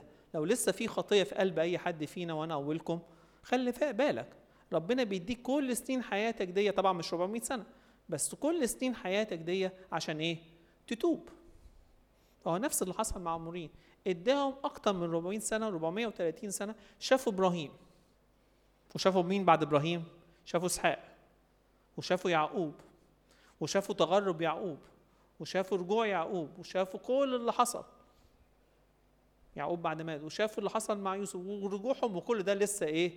ما تابوش ولسه عمالين يعملوا خطايا. طب هنشوف إيه اللي حصل تاني؟ قديس يوحنا الذهبي الفم بيقول إيه؟ ولما كان الله محبا للبشر ليس إنه ما عاقب عقابا جسيما فقط لكنه اقتصر في ذلك غاية الاقتصار واستعمل نهاية الاناه قديس يوحنا الذهبي الفم بيقول لك كده استعمل نهاية الأناة مع الأموريين حرصا على خلاصهم. ربنا جاي لينا كلنا مش جاي للمسيحيين فقط ولا جاي لليهود فقط ولا جاي للشعب أهل نينوى فقط ولا ده لا جاي للكل حتى الأموريين ربنا جاب. لسه حد كان بيسألني بره هو يعني الشعوب دي ربنا؟ وقلت له هجاوبك على السؤال ده في المحاضرة. هو بيقول لي كده هو يعني ربنا ما كانش ما سمحهمش ليه؟ ما هو رب اداهم الفرصة. هو ربنا بيحب الأموريين زي ما بيحب المسيحيين خلي بالكم. ما فيش فرق بين الأموري والمسيحي غير بحاجة واحدة اللي هو إيه؟ المسيحي إنسان تائب لو كان تايب آمن بربنا وتاب. لو ما كانش تايب هيتعاقب زي الأموري. والأموري ربنا بيحبه لو كان تاب كان سامحه. ببساطة كده. ليه إحنا خدنا الكلام ده لأن في قياس في الكتاب المقدس. إيه القياس في الكتاب المقدس في الموضوع ده؟ شعب مين؟ أهل مين؟ أهل مين تابوا؟ أهل نينوى ربنا حكم عليهم إن هم إيه؟ هيتدمروا هيدمروا. طب تابوا إيه اللي حصل لهم؟ ربنا دمرهم؟ ما دمرهمش. إلى أن أخطأوا تاني بعد مثلا مئات السنين وتدمرت المدينة. طيب. قديس ملك إفرام السورياني قال نفس الكلام برضه على نفس القصة مش هنقراها. طيب. في تدرج في العقاب. طب يا رب أنت رحت أول عقاب تديهولهم تروح تقتلهم وتنفيهم؟ لا ده كان في تدرج رهيب في العقاب. ده كان ربنا حنين جدا وبيطبطب عليهم في العقاب. تعالوا نشوف عمل معاهم إيه.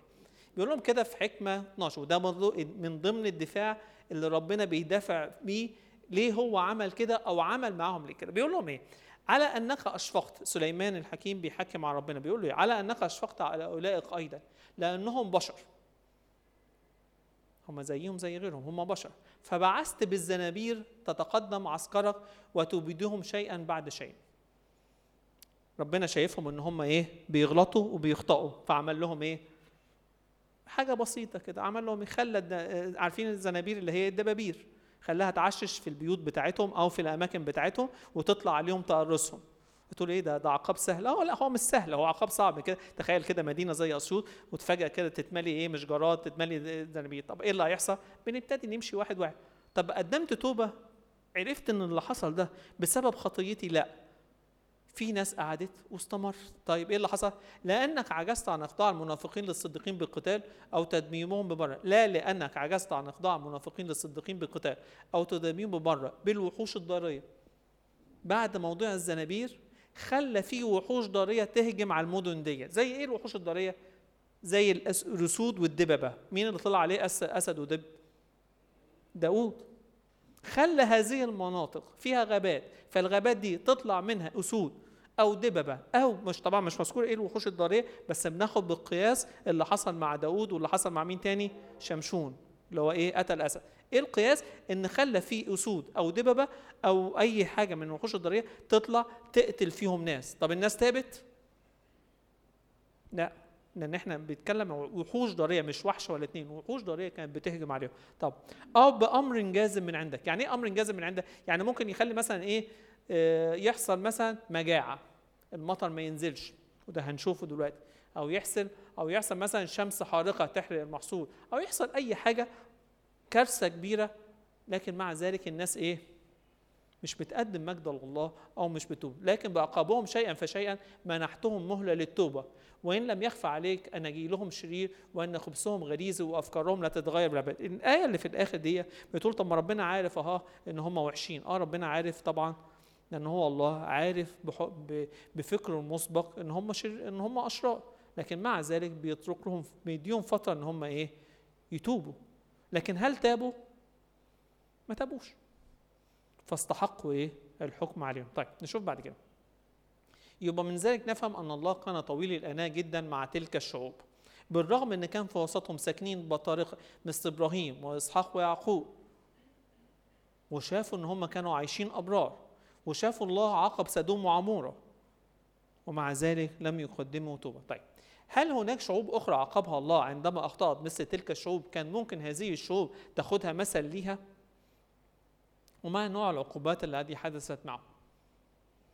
المفاجأة اللي هنا هنتفاجأ فيها ودي مذكورة برضو في الكتاب المقدس إن قبل ما الشعوب دي تملك هذه الأرض يعني قبل ما اليهود يدخلوا ويتملكوا هذه الأرض اللي هي أرض كنعان الشعوب دي اللي كانت موجودة كان في قبلها شعوب تاني وهم جم ملكوها.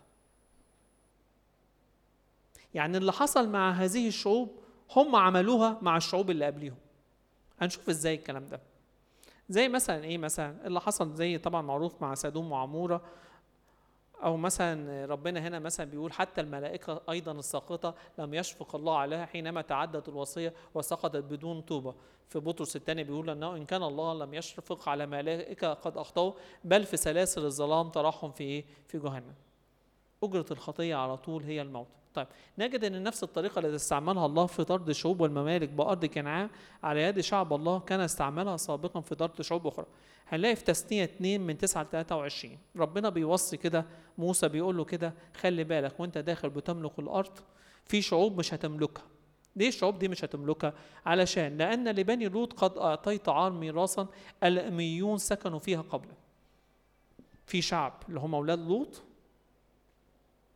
دول مش هتاخد الشعب مش مش هتطردهم. ليه مش هتطردهم؟ لأن هم كانوا قد طردوا شعب اسمه من إيميون قبل كده.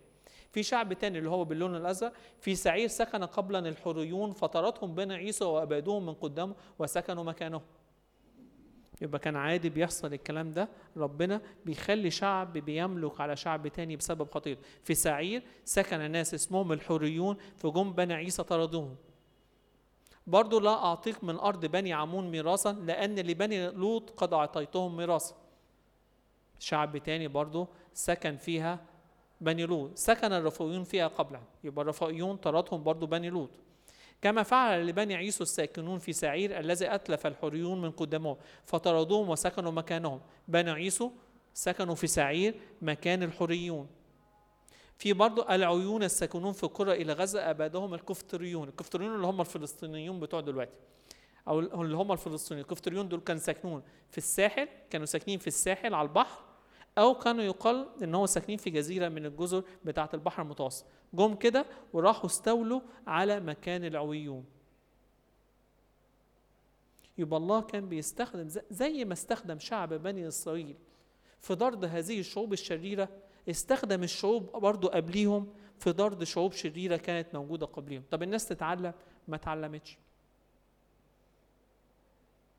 يبقى ربنا بيدي مهلة للتوبة وبيدي أمثلة للتوبة لكن الشعب مش بيتوب.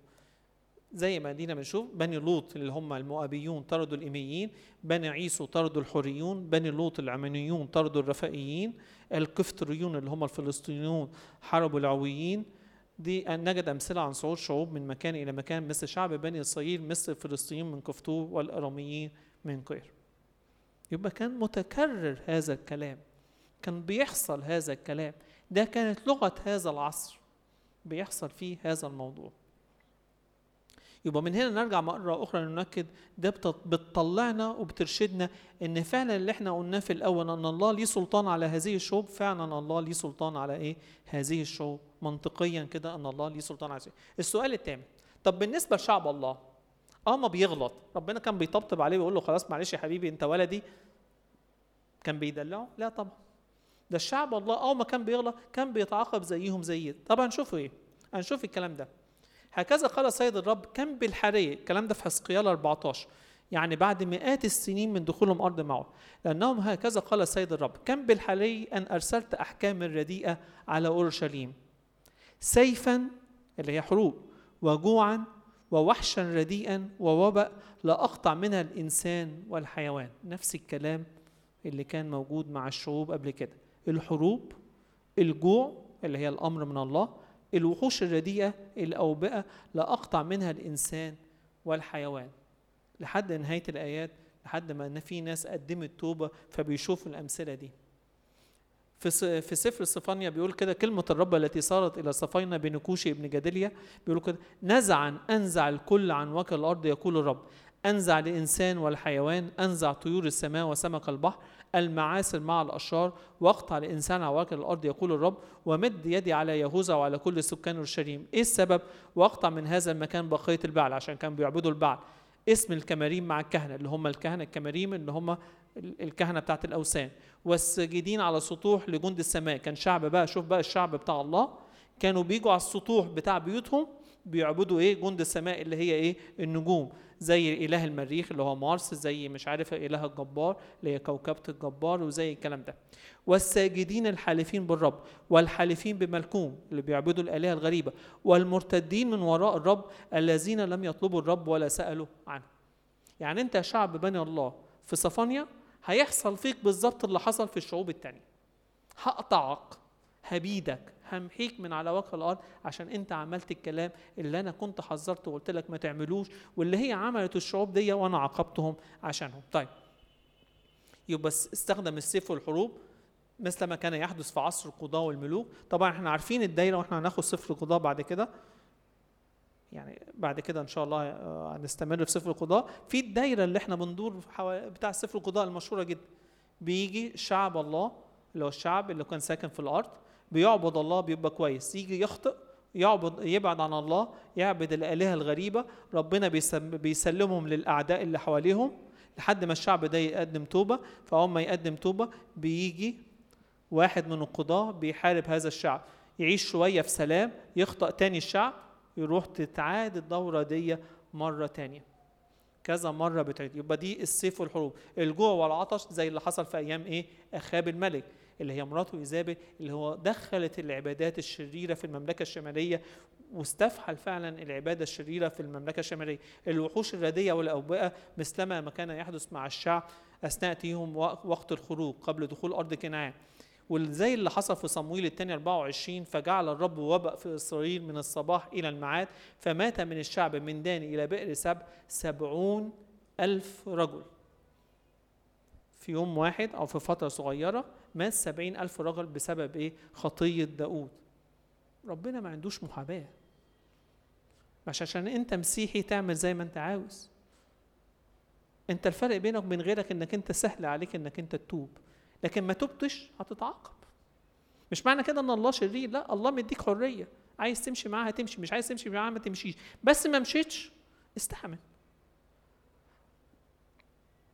مثلما حدث مع نصف مع نصف سبط منسى الساكن في أرض بشان شرق الأردن تدرج في العقاب من جوع وعطش للضرب بحد السيف لحد ما حصل لهم السبي برضو في بيتكلم في عاموس بيقول لهم كده هوذا أيام تأتي عليكم يأخذونكم بخزائم وذريتكم بشوشوش السمك. على فكرة الآية دي أصعب من اللي حصل في شعب الله. ليه؟ أنتوا عارفين يعني إيه يأخذونكم بخزائم الخزائم اللي هي الحلقات اللي بتتعلق في المناخير أو في الودان. كانوا بيجوا كده يروحوا يربطوهم في الحلقان دي تخيل كده انت بتتجر كده على طول المسافة من أورشليم لبابل أو لمكان السبت وانت بتشد من مناخيرك ولا من ودانك. صعب ده ولا مش صعب؟ ده أنا يقتلني أحسن صح ولا غلط؟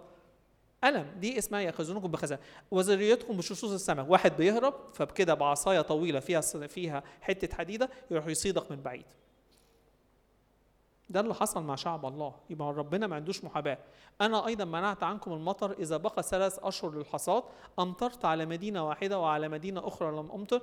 أمطرت على ضيعة واحدة وضيعة لم يمطر. فجالت مدينات أو مدينتان أو ثلاثة إلى مدينة واحدة لتشرب الماء ولم ولم تشبع فلم ترجعوا يقول الرب. ضربتكم باللفح واليرقان اللي هما إيه؟ الجراد. كثيرا ما اكل القمص جناتكم وكرمكم وتينكم وزينتونكم اللي هو إيه؟ الجراد. أرسلت بينكم وباء على طريقة مصر قتلت بالسيف فتيانكم مع سبي خيلكم أصعدت نتن محلكم حتى أنه الناس من كتر ما كانت بتموت ريحة النتانة بتاعة الناس اللي هي ميتة انتشرت في المكان أو في بعض المدن. فلم ترجعوا إلي يقول الرب قلبت بعضكم كما قلب الله سدوم وعمورة فصرتم كشعرة منتشرة من الحريق فلم ترجعوا إلي يقول الرب. لذلك هكذا أصنع بك يا إسرائيل يا شعب الله فمن أجل أني أنا أصنع بك هذا فاستعد لقاء إلهك يا إسرائيل. يبقى ربنا ما عندوش محاباة وعاقب شعب إسرائيل زي ما بيقول له في تثنية 8 19 هل ربنا كان طب هيجي واحد طب هو ربنا حذر شعب إسرائيل ولا كان التحذيرات دي للشعوب الثانية بس؟ لا حذر شعب إسرائيل. بيقول لهم كده وإن نسيت الرب إلهك وذهبت وراء آلهة أخرى وعبدتها وسجدت لها أشهد عليكم اليوم أنكم تبيدون لا محالة. يبقى كان في برضه في تحذير لشعب بني إسرائيل. مش عشان هو شعب بني إسرائيل تعمل اللي أنت عايزه وربنا يروح يعاقبك بعد كده لا حذره. لو أنت عبدت آلهة غريبة هتبيدوا كالشعوب الذي يبيدهم الرب من امامكم كذلك تبيدون في اللي بعديها مثلا في تثنية 13 لو أنتوا سمعتوا إن في مدينة من المدن بتاعتك راح جا كده إيه فيها فكر إن هي تعبد آلهة غريبة. طب هتعمل إيه؟ أول حاجة تتبين من الرمل. لقيت إن الأمر صحيح هذه المدينة عبدت آلهة غريبة تروح كده ضربا تضرب سكان تلك المدينة بحد السيف وتحرمها. نفس اللفظ اللي حصل مع الشعوب الثانية وتحرمها بكل ما فيها مع بهائمها بحد السيف. ليه مع بهائمها؟ عشان ما تعتبرش حرب من أجل غنائم. لا دي مدينة اخطاط آه هي مدينة من مدن الله أو من مدن اللي هي المفروض المدن اليهودية لكن عبدت آلهة غريبة. فأنت تعمل إيه؟ تروح تقتل كل اللي فيها وتحرمها. مع البهائم مع كل اللي فيها في الآخر طرد الله شعبه من أرض كنعان حينما تمادوا في الخطية. طبعا المملكة الشمالية كانت أصعب في الخطايا. كان يقال كما يقال إن إن ملوك المملكة الشمالية كان كلهم بلا استثناء أظن إن هم كانوا أشرار. فربنا سمح بالسبي ليهم في الأول. بعديها بكذا سنة نحو 136 عام المملكة الجنوبية المفروض شافت المملكة الشمالية اللي حصلت اللي حصلت فيها. آه كان عندهم ملوك كويسين لكن برضو في ملوك مش كويسين. آه ما ما قدموش توبة في الآخر بعد 136 سنة حصل السبي للمملكة الجنوبية. بالرغم إن في أنبياء كانت في المملكة الشمالية حاولت تحذرهم زي إيليا وإليشع وهوشع وعموس المملكة الجنوبية زي اشعيا وإرميا. وتدرج عليهم العقاب زي ما شفنا قبل كده لكن في الآخر حصل لهم السبي. بعد ما عادوا من السبي. قعدوا فترة كويسين كده وبيعبدوا الله أيام نحامية وأيام عزرا وكلام حلو. أخطأوا تاني فحصل أيام المكابين. إيه اللي حصل؟ جات اليونان واحتلتهم.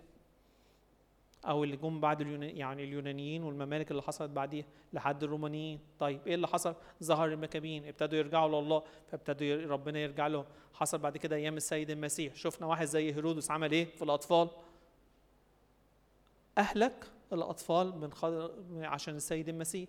طب إيه اللي حصل بعد كده؟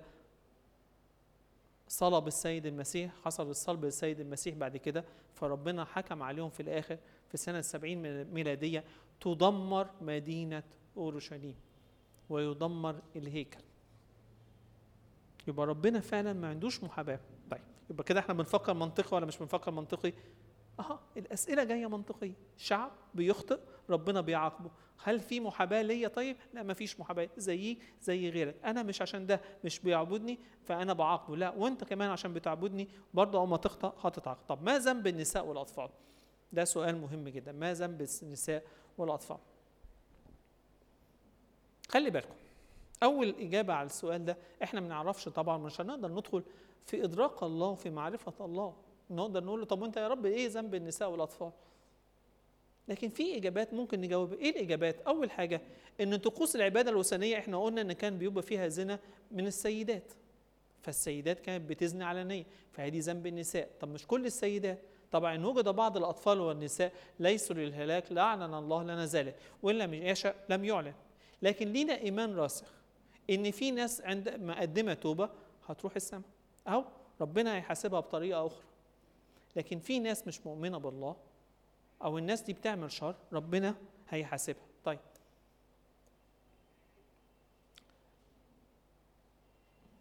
بناخد بالقياس كلمة بالقياس يعني بناخد حدث مشابه. فحاسس سدوم وعمورة. ما ذنب النساء والأطفال في سدوم وعمورة؟ الإجابة بسيطة جدا. ربنا هو بيناقش إبراهيم. مش وصل قال له كده لو في عشرة يا رب ما تجازيش المدينة؟ طب العشرة دول عشرة نساء ولا أطفال ولا عشرة بواقع عام؟ بواقع عام.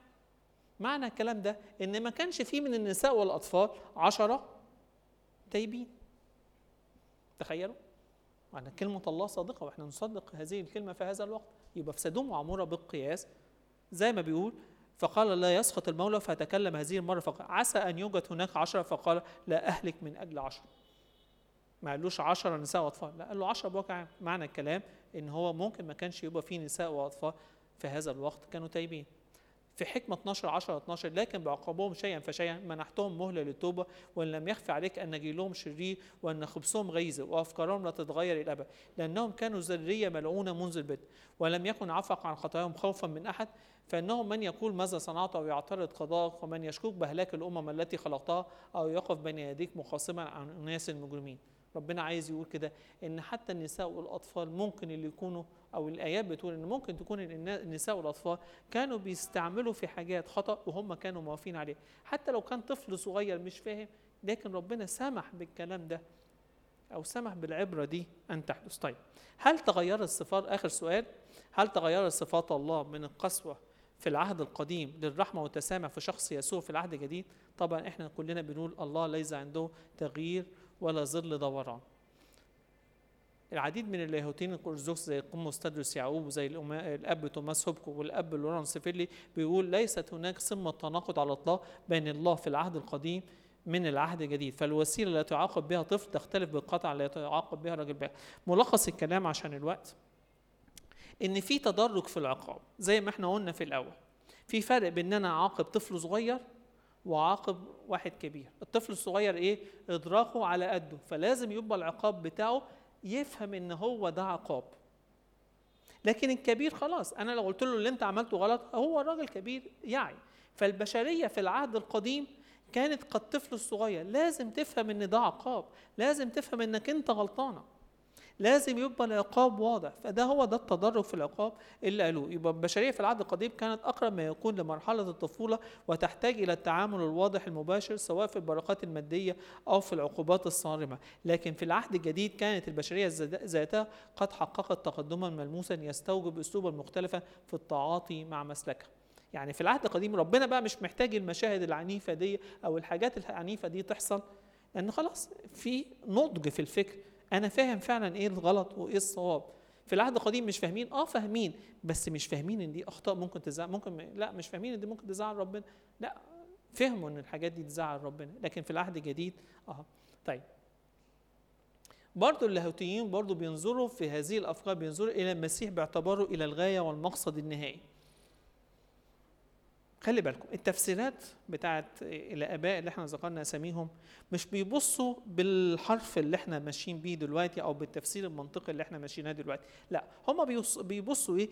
إن الغاية في النهاية هو المسيح هو شخص رب المجد. كل اللي حدث ده آه حصل لكن في النهاية بنبص إن السيد المسيح شال كل الكلام ده على الصليب. اخذ كل ألمنا اخذ كل خطايانا على الصليب.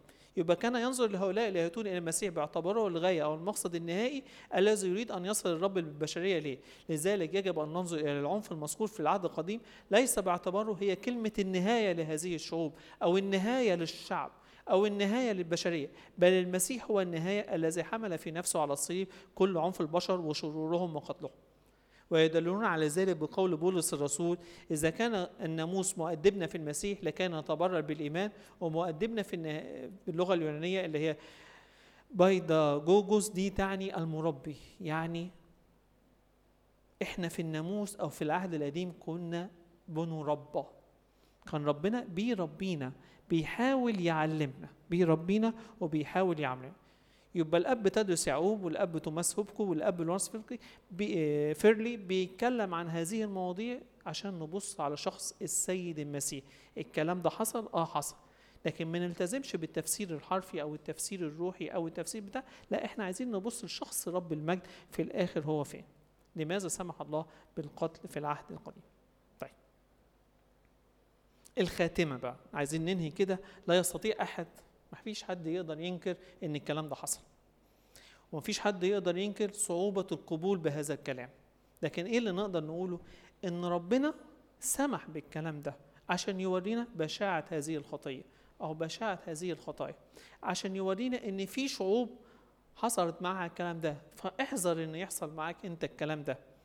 العهد القديم كمل اكتمل في العهد المسيحي. إذا كان السيد المسيح جه بمنظر الوديع والعطوف علينا لكن برضه في النهاية في دينونة في عقاب. إحنا شفنا مظهر من مظاهر العقاب في العهد القديم لكن في نهاية العالم أو في المجيء التاني هيبقى زي العقاب هو هو. يا أروح الفردوس يا أروح إيه؟ الجحيم. وبرضه ما نتوقعش زي ما قلنا في الأول إن الصفحات القليلة دي كافية عشان أجد إجابة شافية. إحنا اللي فكرنا فيه دلوقتي. عشر أسئلة منطقية عشان أرد داخلي ليه اللي حصل الكلام ده. وإلهنا كل المجد إلى الأبد. آمين. في التخصص بتاعه يعني. آه، أنا شاكر ليكم. معلش هو طبعا محاضرة طويلة وعشان كده بس هي يعني الموضوع ما ينفعش زي ما انت شفتوا ليه أبعاد كتير. عشان كده حاولنا إن إحنا ندي ريست في النص. كمان انت هتفاجأ لو قريت المذكرة إن هتلاقي هو جورج كمان ما قالش كل الكلام. يعني فأنت ممكن كمان لما تقرأ تستوضح نقط آه، أكتر يعني. لكن نحب آه، نستقبل منكم أسئلة أو استفسارات آه، ومعانا جورج ومعانا أبونا سويرس. ماشي. دلوقتي كان في في أول ما طلعوا من أرض مصر الوصايا العشره لا تقتل. تمام؟ ليه ربنا ما عاقبش الشعوب اللي هو أخطأت؟ تمام؟ بنفسه. زي ما عمل مع الشعب الله إن هو كان بيبعت لهم حياة يبعت لهم أمراض يبعت لهم أي حاجة فيموتوا لوحديهم. ليه الشعب يقتل شعب أو ليه ناس تقتل ناس ليه ربنا ما كانش هو اللي بيتصرف ويقتلهم لوحده؟ تمام؟ وده خلى برضو إدى فرصة لقبل كده قبل الخروج أساسا إن ساعة لما آه، دينا أخت آه، في الأسباط آه، حصل غلط واتصالحوا مع البلد وبرضه هم كانوا شايلينها لهم راحوا قتلوهم بنفسهم. طب ما ده يعني فكرة القتل إن ناس تقتل ناس ما هو ربنا كان قايل في ال- في ال- في الوصايا لا تقتل. بالفعل ربنا في وصية اسمها لا تقتل بس في نفس الشريعة الموسوية بتلزم السلطة القائمة على قتل بعض الأشخاص اللي بيكسروا الناموس. وفي الحالة دي هم ما بيعتبروش قتلة. يعني لو تفتكروا آه، فنحاس ابن آه، ألعازر الكاهن لما آه، أبونا حكى لنا في سفر العدد إنه آه، الشخص اللي خد امرأة مديانية وتباهى بفعله للخطية معاها وخدها في أحد خيام إسرائيل قدام الناس و و و. آه، لما فنحاس خدوا الرمح ودخل قتلهم آه، ساعتها حد سأل أبونا قال له إيه التصرف البشع ده اللي هو عمله؟ آه دكتور رفيق. فأبونا رد قال إيه قال اللي عمل كده ده الشخص اللي مسؤول. سلطته كده ده السلطة الدينية القائمة على تنفيذ الشريعة. الشريعة نفسه بتقول له لما حد يعمل كده يقتل. نفس الشريعة اللي قالت لا تقتل. يعني أنا النهارده مثلا القانون المصري فيه القتل جريمة. هل عشماوي اللي بينفذ أحكام الإعدام يعتبر قاتل؟ ما يعتبرش قاتل. هو متوفى على فكرة اليومين اللي فاتوا. تمام؟ فاذا ال- الشريعة فيها لا تقتل كوصية ليا أنا تخصني في سلوكياتي إنما نفس الشريعة في تفاصيلها بعد كده تحتوي على شرائع لو إحنا كسرناها السلطة القائمة ممكن يتطور الأمر لأحكام كتيرة آخرها إن الشخص نفسه آه، يتقتل. ده الجزء الأولاني من السؤال. أما الجزء الثاني إشمعنى الأسلوب ده اللي ربنا اختاره؟ ما أقدرش أقول إشمعنى يعني لأن مش أنا مش أنا ربنا اللي أصدر الأمر. لكن أنا شفت نماذج مختلفة. شفت طوفان أهلك الجميع. ده ما تسببش فيه بشر أو يعني البشر ما نفذتوش. شفت سدوم وعمورة؟ برضو السماء أمطرت نار وكبريت. هنا البشر ما نفذوهوش. لكن في أوقات تانية الله طلب من هذا الشعب إن هو بنفسه اللي يكون الأداة بتاعة الله في تنفيذ قضائه على الشعوب التانية اللي تم تحذيرها أكتر من مرة. إيه الحكمة في كده؟ طبعا مفيش إجابة سهلة. مفيش إجابة واحدة أو إجابة لكن ممكن مخ الواحد يروح إيه؟ إنه آه، ده يحسسك أكتر قد إيه إن الأمر ده بالفعل أنت تاخد بالك منه فيما بعد. لأنه النهارده أنت مش لقيت كارثة طبيعية زاحت الشعوب دي. لا ده أنت شفت بنفسك إن الله آه، بيقول لك خش بدها عشان كذا وكذا وكذا وكذا وأنت لو عملت زيهم هيحصل معاك كذا وكذا وكذا وكذا. إنجاز التعبير بيدخلوا في صلب القصة البتاع ده مع التكييف اللي شغال ممتاز جدا جدا. آه، محسسني بدفء روحي غير عادي يعني. أنا بتعزى فعلا يعني. آه وكل ما أبعد يجي لي. مش يعني خلاص مش لازم أطلع منور. هتحرق. آه فأنا ما أقدرش أجاوب إجابة سهلة على طب ليه ربنا استخدم الوسيلة دي؟ لكن الله بالفعل كان يشوع وجيش إسرائيل كان أداة الله في تنفيذ الأحكام الصادرة على الشعوب دي. فيما بعد نبوخذ نصر هيكون أداة في ايدينا الله. فيما بعد كورش ملك فارس هيكون أداة في ايدينا الله. يعني ده أحد ال- التولز اللي هقابلها في العهد القديم. مش مرة واحدة استخدمت هي مرة واحدة من قبل شعب الله. لكن حصلت مرة تانية مع نبوخذ نصر كان أداة في إيدين ربنا. كورش ملك فارس كان أداة في إيدين ربنا آه، وهكذا.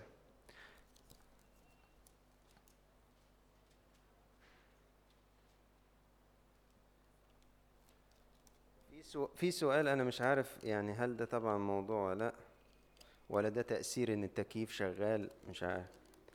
بيقول إيه موقف الروح القدس والضمير أو إيه عمل ده وعمل ده؟ يعني ما أنا بقول هو السؤال متأثر برضه يعني كتر خير الشخص برضه ما يعني الجو اللي إحنا فيه. إيه الفرق بينهم؟ عشان جورج اتكلم عن الناموس الأخلاقي.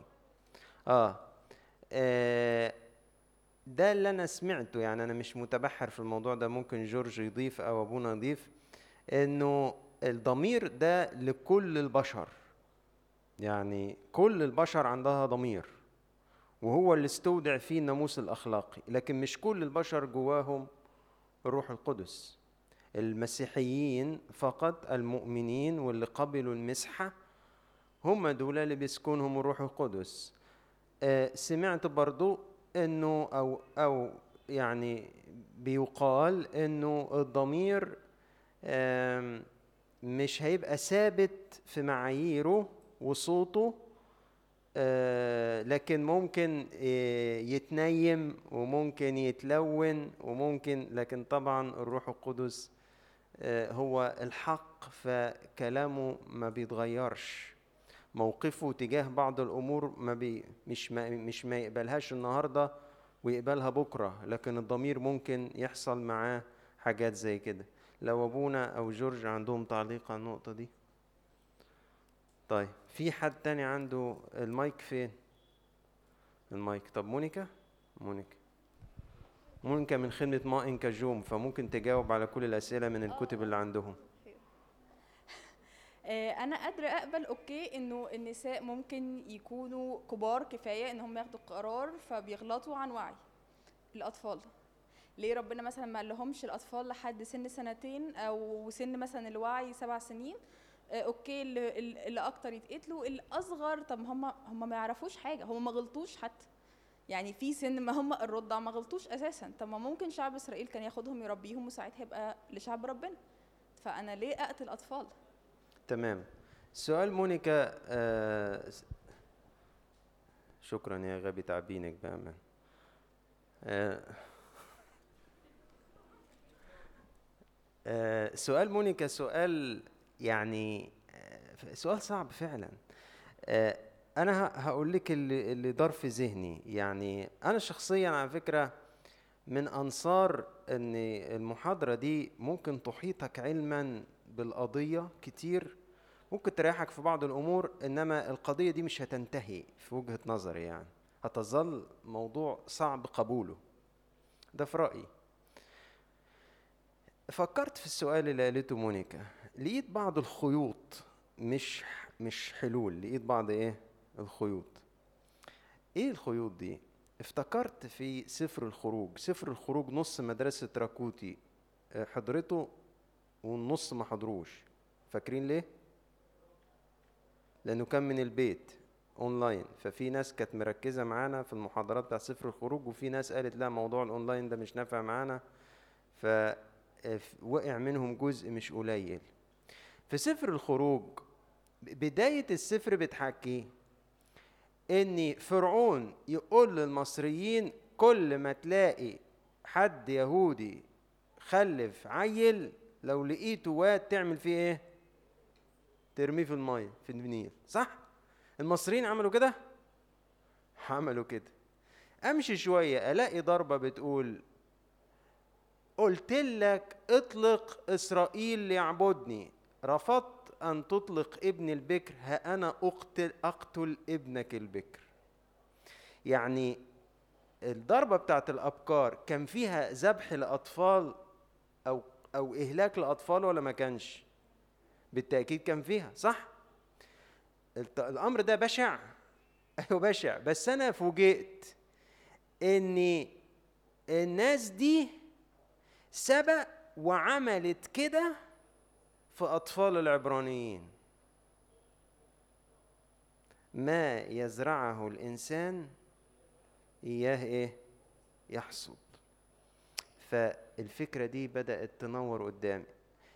هيت- هيتفتح معانا سفر القضاة إن أراد ربنا المرة الجاية. هتلاقي إنه آه، سبط يهوذا بيطلع يمتلك أرض. يعني يشوع بعد ما قسم الأرض قال في أماكن لسه ما خدناهاش بالفعل بس دي تبعك يا سبط يهوذا يلا روح قاتل عليها. فمسكوا ملك اسمه أدوني بازق. راحوا قطعوا له الأباهم بتاعت إيديه ورجليه. بشاعة صح؟ الغريب جدا بقى الرد بتاع أدوني بازق. السبعون ملكا مقطعة أباهم أيديهم وأرجلهم يلتقطون تحت مائدتي زي الكلاب لا مؤاخذة.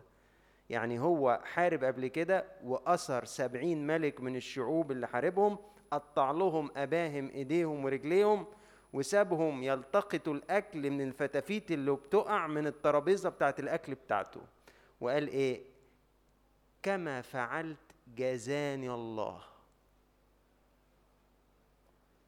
ده على فكرة تضاف لقصة اعتراف آخرين من خارج الشعب اليهودي بسلطة الله. يعني أدوني بازق مش من شعب الله.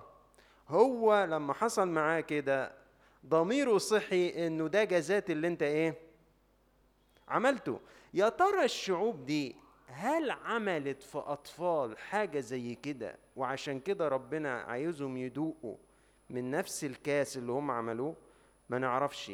بس اللي نعرفه مبدئيا إنه اوريدي هم أهلكوا أولادهم أو جزء من أولادهم بإيديهم في تقديمهم ذبائح بشرية.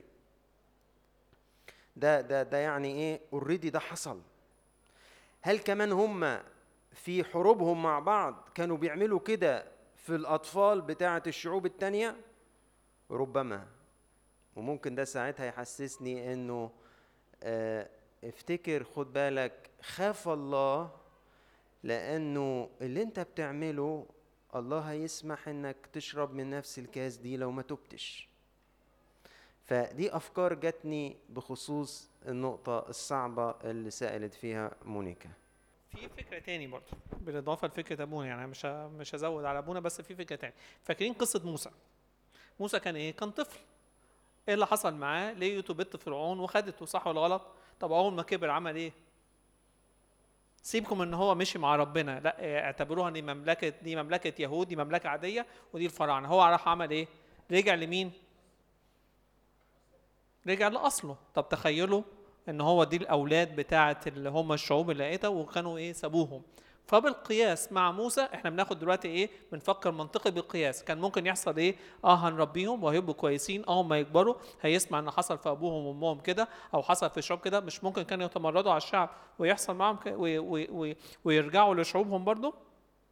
يبقى دي إيه؟ فكرة تاني بالإضافة لفكرة أبونا بالقياس. يبقى هي مش كل حاجة متجاوب عليها في الكتاب المقدس.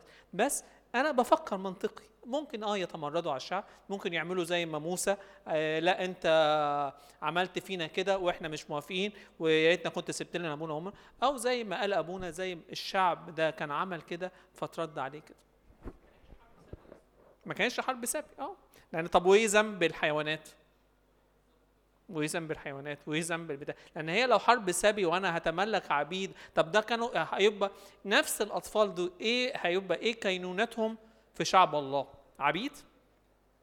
يبقى الشعوب دي يبقى الحروب دي اتعملت عشان تملك. هي ما كانتش معمولة عشان تملك. لأن لو كانت معمولة عشان تملك إن الشعب ده يتملك طب كان ساب لهم الحيوانات كان ساب لهم الذهب كان ساب لهم الحاجات اللي زي كده وكان ساب لهم الأطفال يشتغلوا عبيد. ما ذنب الأطفال فكان ساب لهم الأطفال وكان ساب لهم النساء التائبات عشان يشتغلوا معاه لكن هي ما كانتش حروب تملك خالص دي هي كانت حروب ليها غرض معين. القصة مش متجاوب عليها بالطريقة دي لكن إحنا بنفكر مع بعض إيه؟ منطقي. شكرا يا جورج. على فكرة برضو عشان تبقوا مركزين آه اللي هيقرأ في سفر يشوع هيكتشف إن التحريم ده ما تمش مع كل الشعوب. يعني لا مش حتى السبعة مش السبعة كلهم اللي مذكورين. ال- التحريم وقع تقريبا على ثلاث بلاد أريحة وعاي وتقريبا حصور أو جازر آه، لكن اللي هو اللي كله كله كله ده لا مش في كل البلاد اللي دخلها يشوع عمل فيها كده. وده يفتح قدامي برضو تساؤل تاني. أكيد فعلا في مبررات خلت إنه دول بالذات كان ليهم وضع خاص. طب ما هو كان في شعوب تاني طردت طرد كده وما تمش ابادتها طب اشمعنى؟ زي ما قال زي ما قال جورج يعني ايفن حتى المصريين نفسهم ما كانوش بيعبدوا الله. الله ما ابدهمش رغم إنهم مش بيعبدوه. وراهم نفسه إنه الإله الحقيقي في الصدام بتاع الآلهة اللي حصل بينه وبينهم في الضربات العشر. وما عبدوهوش. بس ما أهلكهمش. ليه؟ لأنه شايف إنه إنه في يعني إجراء أخف حدة ممكن ياخدوا معاهم. فاهم قصدي؟ يعني إيه؟ يعني أكيد الله في رحمته اللي نعرفها عنه بيحاول يشوف يعني زي ما قال ذهبي الفم يعني استعمل معاهم طول الأناة وأقل قسوة وصرامة ممكن تنفع. ده وبالتالي ده يحط لي علامات استفهام إن أكيد بالفعل. وعلى فكرة ممكن مع مرور الوقت العلم يقعد يكتشف في الأركيولوجي يطلع لنا فعلا الشعوب دي كان وضعها إيه أكتر من كده يكشف لنا أكتر. وده ممكن يوضح لنا برضو جزء من آه، الصورة. طيب هل كل اللي ربنا أبدهم خطاه؟ مش ممكن حد مظلوم يعني اللي خلاك انت عندك الرحمة دي وبتفكر كده يا ترى ربنا هيكون أقل منك رحمة ومش هيفكر في كده؟ رحاب مثلا طب ما هي نجيت أهي مع إن أريحة دي كلها إيه؟ حرمت. يعني إنجاز التعبير الله بيتلكك على اللي ينفع يعدي. فاهمين قصدي؟ طيب ليه عقاب ربنا اختلف؟ طب ما ممكن يكون لسه في شعوب بتغلط لغاية دلوقتي؟ هل ربنا بيعاقبها بنفس العقاب؟ وليه ربنا ما لمس الشعوب دي وراح بنفسه وكلمهم زي إسرائيل؟ آه، الوضع دلوقتي يختلف عن زمان في جزئية. ما عادش دلوقتي في ممالك دينية. يعني إيه؟ يعني أنت عندك في كل شعب في كل بلد في تنوع في في الأديان واخدين بالكم؟ يعني ما تقدرش تقول ال- البلد دي تدين بالدين الفلاني أو البلد دي الإله بتاعها فلان. لكن الوضع ده كان موجود في ثقافات العهد القديم. ولذلك كان برضو جورج لمح لدي إنه كان في جزء من الموضوع إنه في صراع مين الإله الحقيقي. واخدين بالكم؟ مين الإله الحقيقي؟ لأن البلد دي الهها فلان. لو انتصرت على البلد دي يبقى الإله ده أقوى من الإله ده. ودي طبعا أنتوا بتلمحوها في قرايتكم يعني لل- للعهد القديم. لما أساسا فقد تابوت العهد في المعركة آه، في بداية سفر صموئيل الفلسطينيين فرحوا جدا وخدوا تابوت عهد الرب حطوه في هيكل الإله داجون بتاعهم. تعبيرا إنه الإله داجون ده ماله؟ أقوى من إله العبرانيين فراحوا جايبين التابوت بتاع عهد الله كما لو إنه غنيمة يحطوها في اعتراف بقوة الإله بتاعهم. صحيوا تاني يوم لقيوه إيه؟ مكفي على وشه في صراع بين الله والآلهة الكاذبة. عشان كده الأب توماس هوبكو ليه برضو آه، آه، حاجة بيقولها بيقول الله كان مضطر يظهر قوته ومن ثم يظهر رحمته. يعني ما كانش هيعتد بالله ما لم يظهر إنه قوي. ومن ثم حينما يظهر إنه قوي يستطيع أن يظهر رحمة. ده آه، من ضمن كلام الأب توماس هوبكو. فدلوقتي ما عنديش ممالك دينية. دي دي نقطة آه، أنت بتخش في أي بلد بتلاقي فيها ستين ألف آه، ديانة وطائفة و- وقصة. فلذلك برضو طريقة تعامل الله مختلفة. بس مش معنى كده إن الفكرة العامة بتاعت إن في نتاج للخطية مؤلم اختفى. لا موجود. ما زال موجود.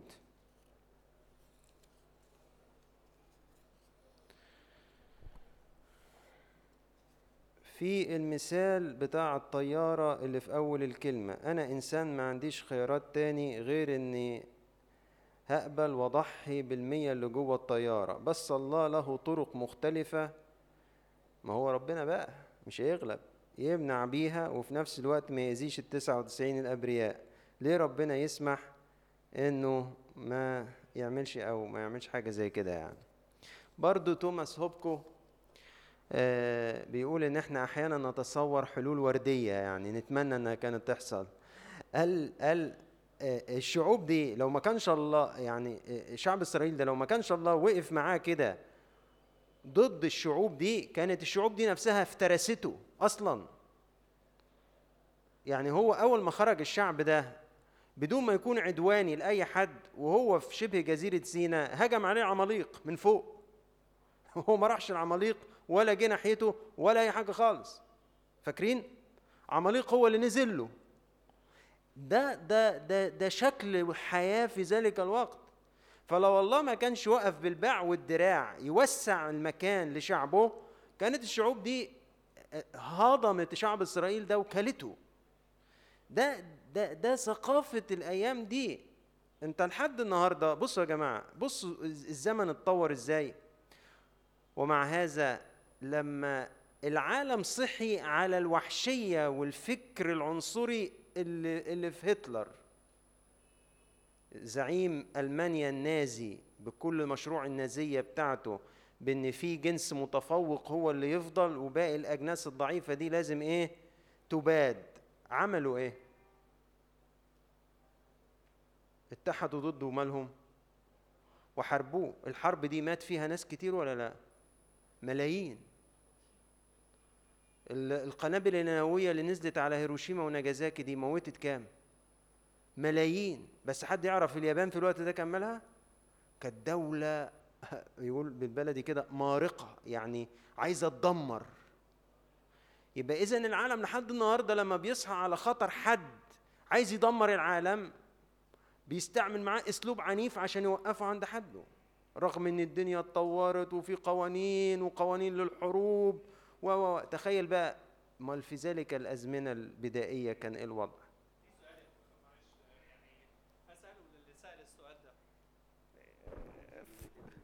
إيه؟ آه سؤال هسأله إجابة على السؤال اللي بتاعنا طيب إحنا دلوقتي في موضوع إيه سد الإيه؟ النهضة لو ما وصلناش لحل إيه اللي ممكن يحصل؟ توافقوا على الحرب ولا ما توافقوش؟ هنوافق على الحرب لأن أنا لو ما وافقتش على الحرب إيه اللي هيحصل؟ هشرب مية أنا اللي هموت. طبعا مش بقول إن إحنا بندعي يعني يعني ابعدوا إن إحنا حد بيقول كده إن إحنا عايزين حرب ولا عايزين بتاع ولا حاجة. لكن افرض إنك أنت تلوى دراعك عشان تحصل معاك الحاجة دي مش هتحارب؟ وهتقول لا للقتال؟ ها أبسط مثال. إحنا قاعدين موضوع إحنا عايشين فيه دعوات للحرب ودعوات دعوات. هل في اضطرار في اضطرار ممكن يحصل في اضطرار في الآخر لكده. على فكرة أنا كنت بفكر في الموضوع ده في الدور وأنا محضر الكلمة. إن الرد على لو سألت السؤال ده هرد بالإجابة دي. هل لو حصل الكلام ده هت- هتقول إن الحرب هنا غلط؟ ولا ما اشربش مية ويموت مثلا المصريين أو يموت البتاع؟ يبقى في ساعات في اضطرار في قصة اضطرار. ربنا ممكن يحل الموضوع بطريقة تانية؟ يا رب الموضوع يتحل بطريقة تانية. سوري آه، بصوا آه، خدتوا بالكم في جزء في الآخر بس آه، الوقت لما زنق في عندنا نموذج في التعامل مع المش إشكالية الحالية دي مختلف شوية. إحنا عندنا المحاضرة مرت تورينا إن الإشكالية دي مثارة من عصر الكنيسة الأول. خدتوا بالكم؟ بس هما تعاملوا معاها إزاي؟ واحد استبعد العهد القديم خالص. قال لك لا ده مش مش كلام موحى بيه من الله ده ما ينفعش. ففوجئ إنه في نصوص في العهد الجديد بتشهد إن العهد القديم ماله موحى بيه من الله فاضطر كمان إن هو إيه؟ يلغيها. فبقى على إنجيل لوقا وغير في بعض النصوص بتاعت رسائل بولس وخدها. ده ماركيون. فده رد فعل كان في الكنيسة الأولى والكنيسه لم تقبله أعلنته انه هرطقة. جورج قال إنه رجع حي تاني في العصر الحديث بطريقة مختلفة إن في ال- اللاهوتيين المتحررين في ألمانيا بقوا يشوفوا نصوص زي دي يقول لك الجزء ده مش موحى بيه ولكن الجزء ده موحى بيه. يعني الكتاب المقدس كأنك أنت إيه محتاج حد معاه ليبل يلزق لك على كل صفحة. الصفحة دي موحى بيها والصفحة دي مش موحى بيها. طبعا الكنيسة رفضت برضو هذا الكلام. الكنيسة الأولى راحت تخطط الأمر ده إنها بصت للاستفادات الروحية والدروس العملية اللي في الحروب دي. آه الحروب دي تمت على مستوى التاريخ ماشي بس إحنا إيه بنناقش إيه الفوائد الروحية اللي ممكن تكون موجودة فيها وإيه المعاني الرمزية اللي نطلع بيها وإزاي يشوع مثال للمسيح وهكذا. ما ما دخلتش تقلب الموضوع منطقيا زي ما ال- الدفاعات الحديثة موجودة. الدفاعات الحديثة اللي موجودة دلوقتي سواء كانت الكنيسة القبطية أو خارج الكنيسة القبطية زي ما أنتم شفتوا واخدة المنهجية الأخيرة دي اللي, جورج خد بيها أغلب المحاضرة. ما عدا أبونا تدرس يعقوب و Father توماس هوبكو و Father لورانس فيرلي تلاتة دول خدوا منهجية مختلفة. إيه المنهجية المختلفه ما دخلوش في كل التفاصيل دي تفاصيل تفاصيل تفاصيل. قال لك لا. أو أبسط حاجة في تدرج تربوي. البشرية كانت طفل. فلازم تتعلم إيه الصح وإيه الغلط بالضربة اللي على الإيد. دي صح دي غلط. دي مكافأة دي عقاب. آه، آه، ففي حاجة اسمها تدرج تربوي. ما ينفعش أعامل البشرية بعد مرور هذا العدد من السنين بنفس الطريقة اللي كانت بتعامل بيها في الأول. طب إيه تاني؟ قال لك في حاجة اسمها إنه الناموس مؤدبنا إلى المسيح. يعني إيه مؤدبنا إلى المسيح؟ يعني ده كان خطوة انتقالية. دي مش الكلمة النهائية لله. لما تلاقي حروب لما تلاقي عنف لما لما لما دي مش الكلمة النهائية لله. ده كان في طريق رحلة تدرج مع البشرية. عايز الكلمة النهائية لله؟ بص على يسوع المسيح. مش هتلاقي مش هتلاقي الكلام ده ليه؟ لأنه ده الغاية والنهاية آه، من تدبير آه، الله الإيكونومية بتاعة الله. فإذا ما يحدث في العهد القديم حصل ولكنه كان ارتحال بالبشرية لحد ما توصل للمسيح وفيه هو الكمال والغاية. وبالتالي لا نستطيع أن نستخدم هذه النصوص مبرر لينا لنخوض حروب دينية في هذه الأيام. ما ينفعش. ما أقولش ما هو أصل يشوع عمل كده. ما ينفعش. ما عادش ليا أن أنا أفكر بنفس الطريقة دي أو أدعي إن الله بيقول لي روح حارب البلد الفلانية عشان المسيحية ولا عشان ما أقدرش أعمل هذا آه، الكلام. فإذا آه، مش إحنا عرضنا القماشة الغالبية من المدافعين. بتفكر في الموضوع إزاي؟ بالطريقة اللي حكيناها. مين القماشة دي؟ هتلاقي من كنيستنا أبونا داود لمعي هتلاقي أبونا لؤى ماهر هتلاقي الابيدياكون حلمي القمص هتلاقي آه، من خارج الكنيسة القبطية دكتور ماهر صمويل دكتور أوسم وصفي وخدمة كريدو لوغوس. كل بنفس ال- النقط الدية ومن نقطة للتانية. لكن هل دي النظرية الوحيدة؟ لا في النظرية بتاعت إن الجزء ده موحى والجزء ده مش بس إحنا طبعا استبعدناها لأن إحنا أصلا مش بنؤمن بكده وفي الجزء بقى اللي هو بتاع زي أبونا تادرس يعقوب و Father توماس هوبكو و Father آه، لورانس فيرلي اللي هم آه، ما دخلوش في التغويطات دي واكتفوا بانه آه، ال- العهد القديم ليس هو الكلمة النهائية لله ولكنه كان في رحلة تدرج بالبشرية إلى أن تصل إلى آه، آه، المسيح. وفي حاجة بتأكد كده إنه آه، نفس تعامل المسيح كان غريب مع النصوص. يعني بيقولوا له موسى قال لنا لما تيجي واحدة تطلق جوزها يديها كتاب طلاق. ده موجود في الناموس ولا مش موجود؟ موجود. طب المسيح قال لهم إيه؟ قال لهم موسى لأجل قساوة قلوبكم سمح لكم بالطلاق. لكن من البدء لم يكن هكذا. من البدء خلقهما إيه؟ ذكر وأنثى. الله إيه ده؟ يبقى فعلا نظرية التدرج مع البشرية دي حقيقية. لأنه ربنا نفسه واضع الناموس لما جه دلوقتي بيقول لك لا ما ينفعش أنت تعمل كده. هو من الأصل ما كانش كده. طب بس موسى قال لنا كده قال ده لأجل قساوة قلوبكم. كنتوا في كيجيهات كنتوا آخركم كده. ما يجيش منكم حاجة أعلى من كده أو أفضل من كده. اتفضل.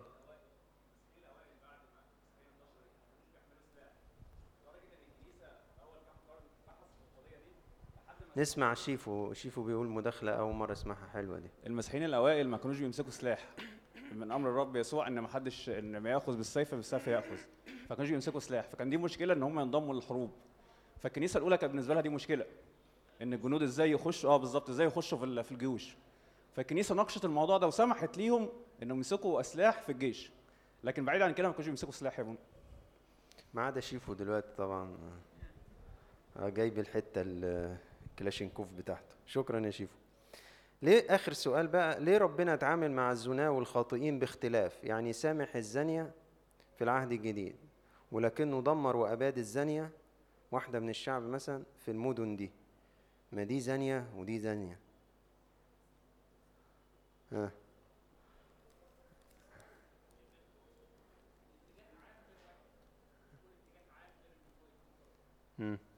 يعني نفس العهد القديم. طب ما هو في رحمة أظهرت تجاه خاطئات يعني.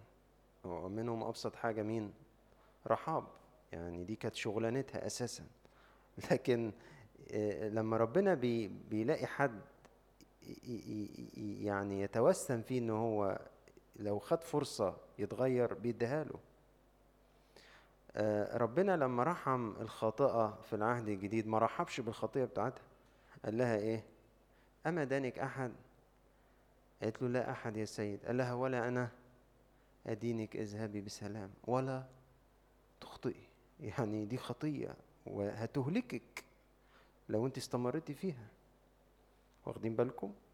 بس هو الدرس الأكبر كان والأكثر صعوبة للفريسيين اللي بيقولوا له الناموس بيقول لنا دي نعمل فيها كذا.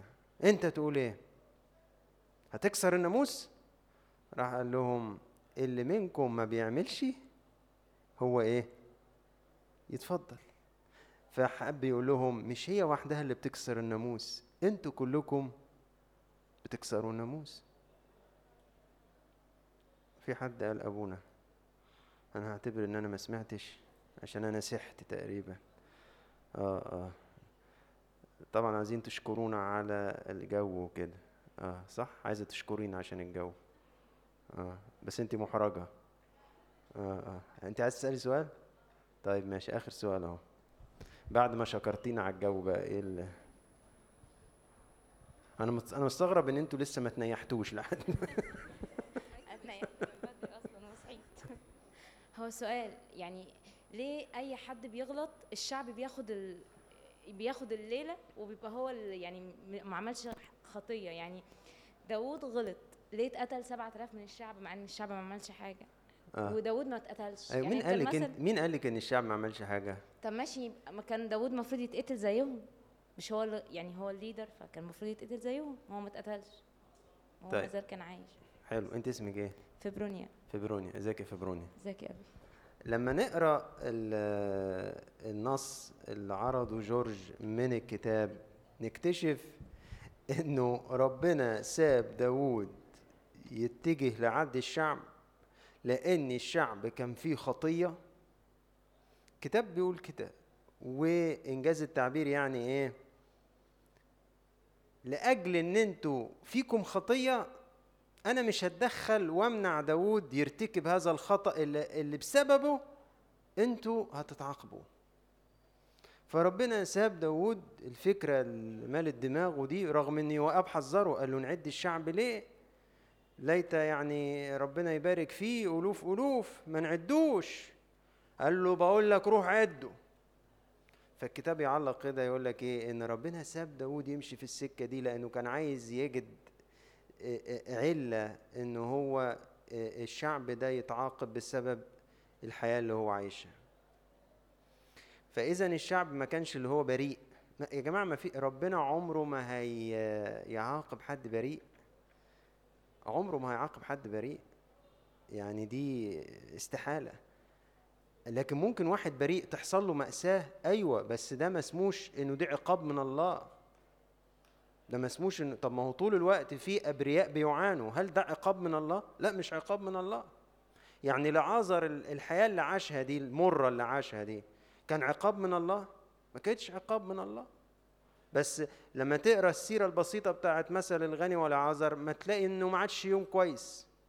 بس ده ما كانش عقاب من الله. واخدين بالكم؟ أما داوود ليه ربنا آه يعني آه سابه؟ داوود لما لو ربنا ادانا يعني وصلنا له بإذن الله في ركوتي هنشوف إن هو شخص كان سهل جدا في التوبة.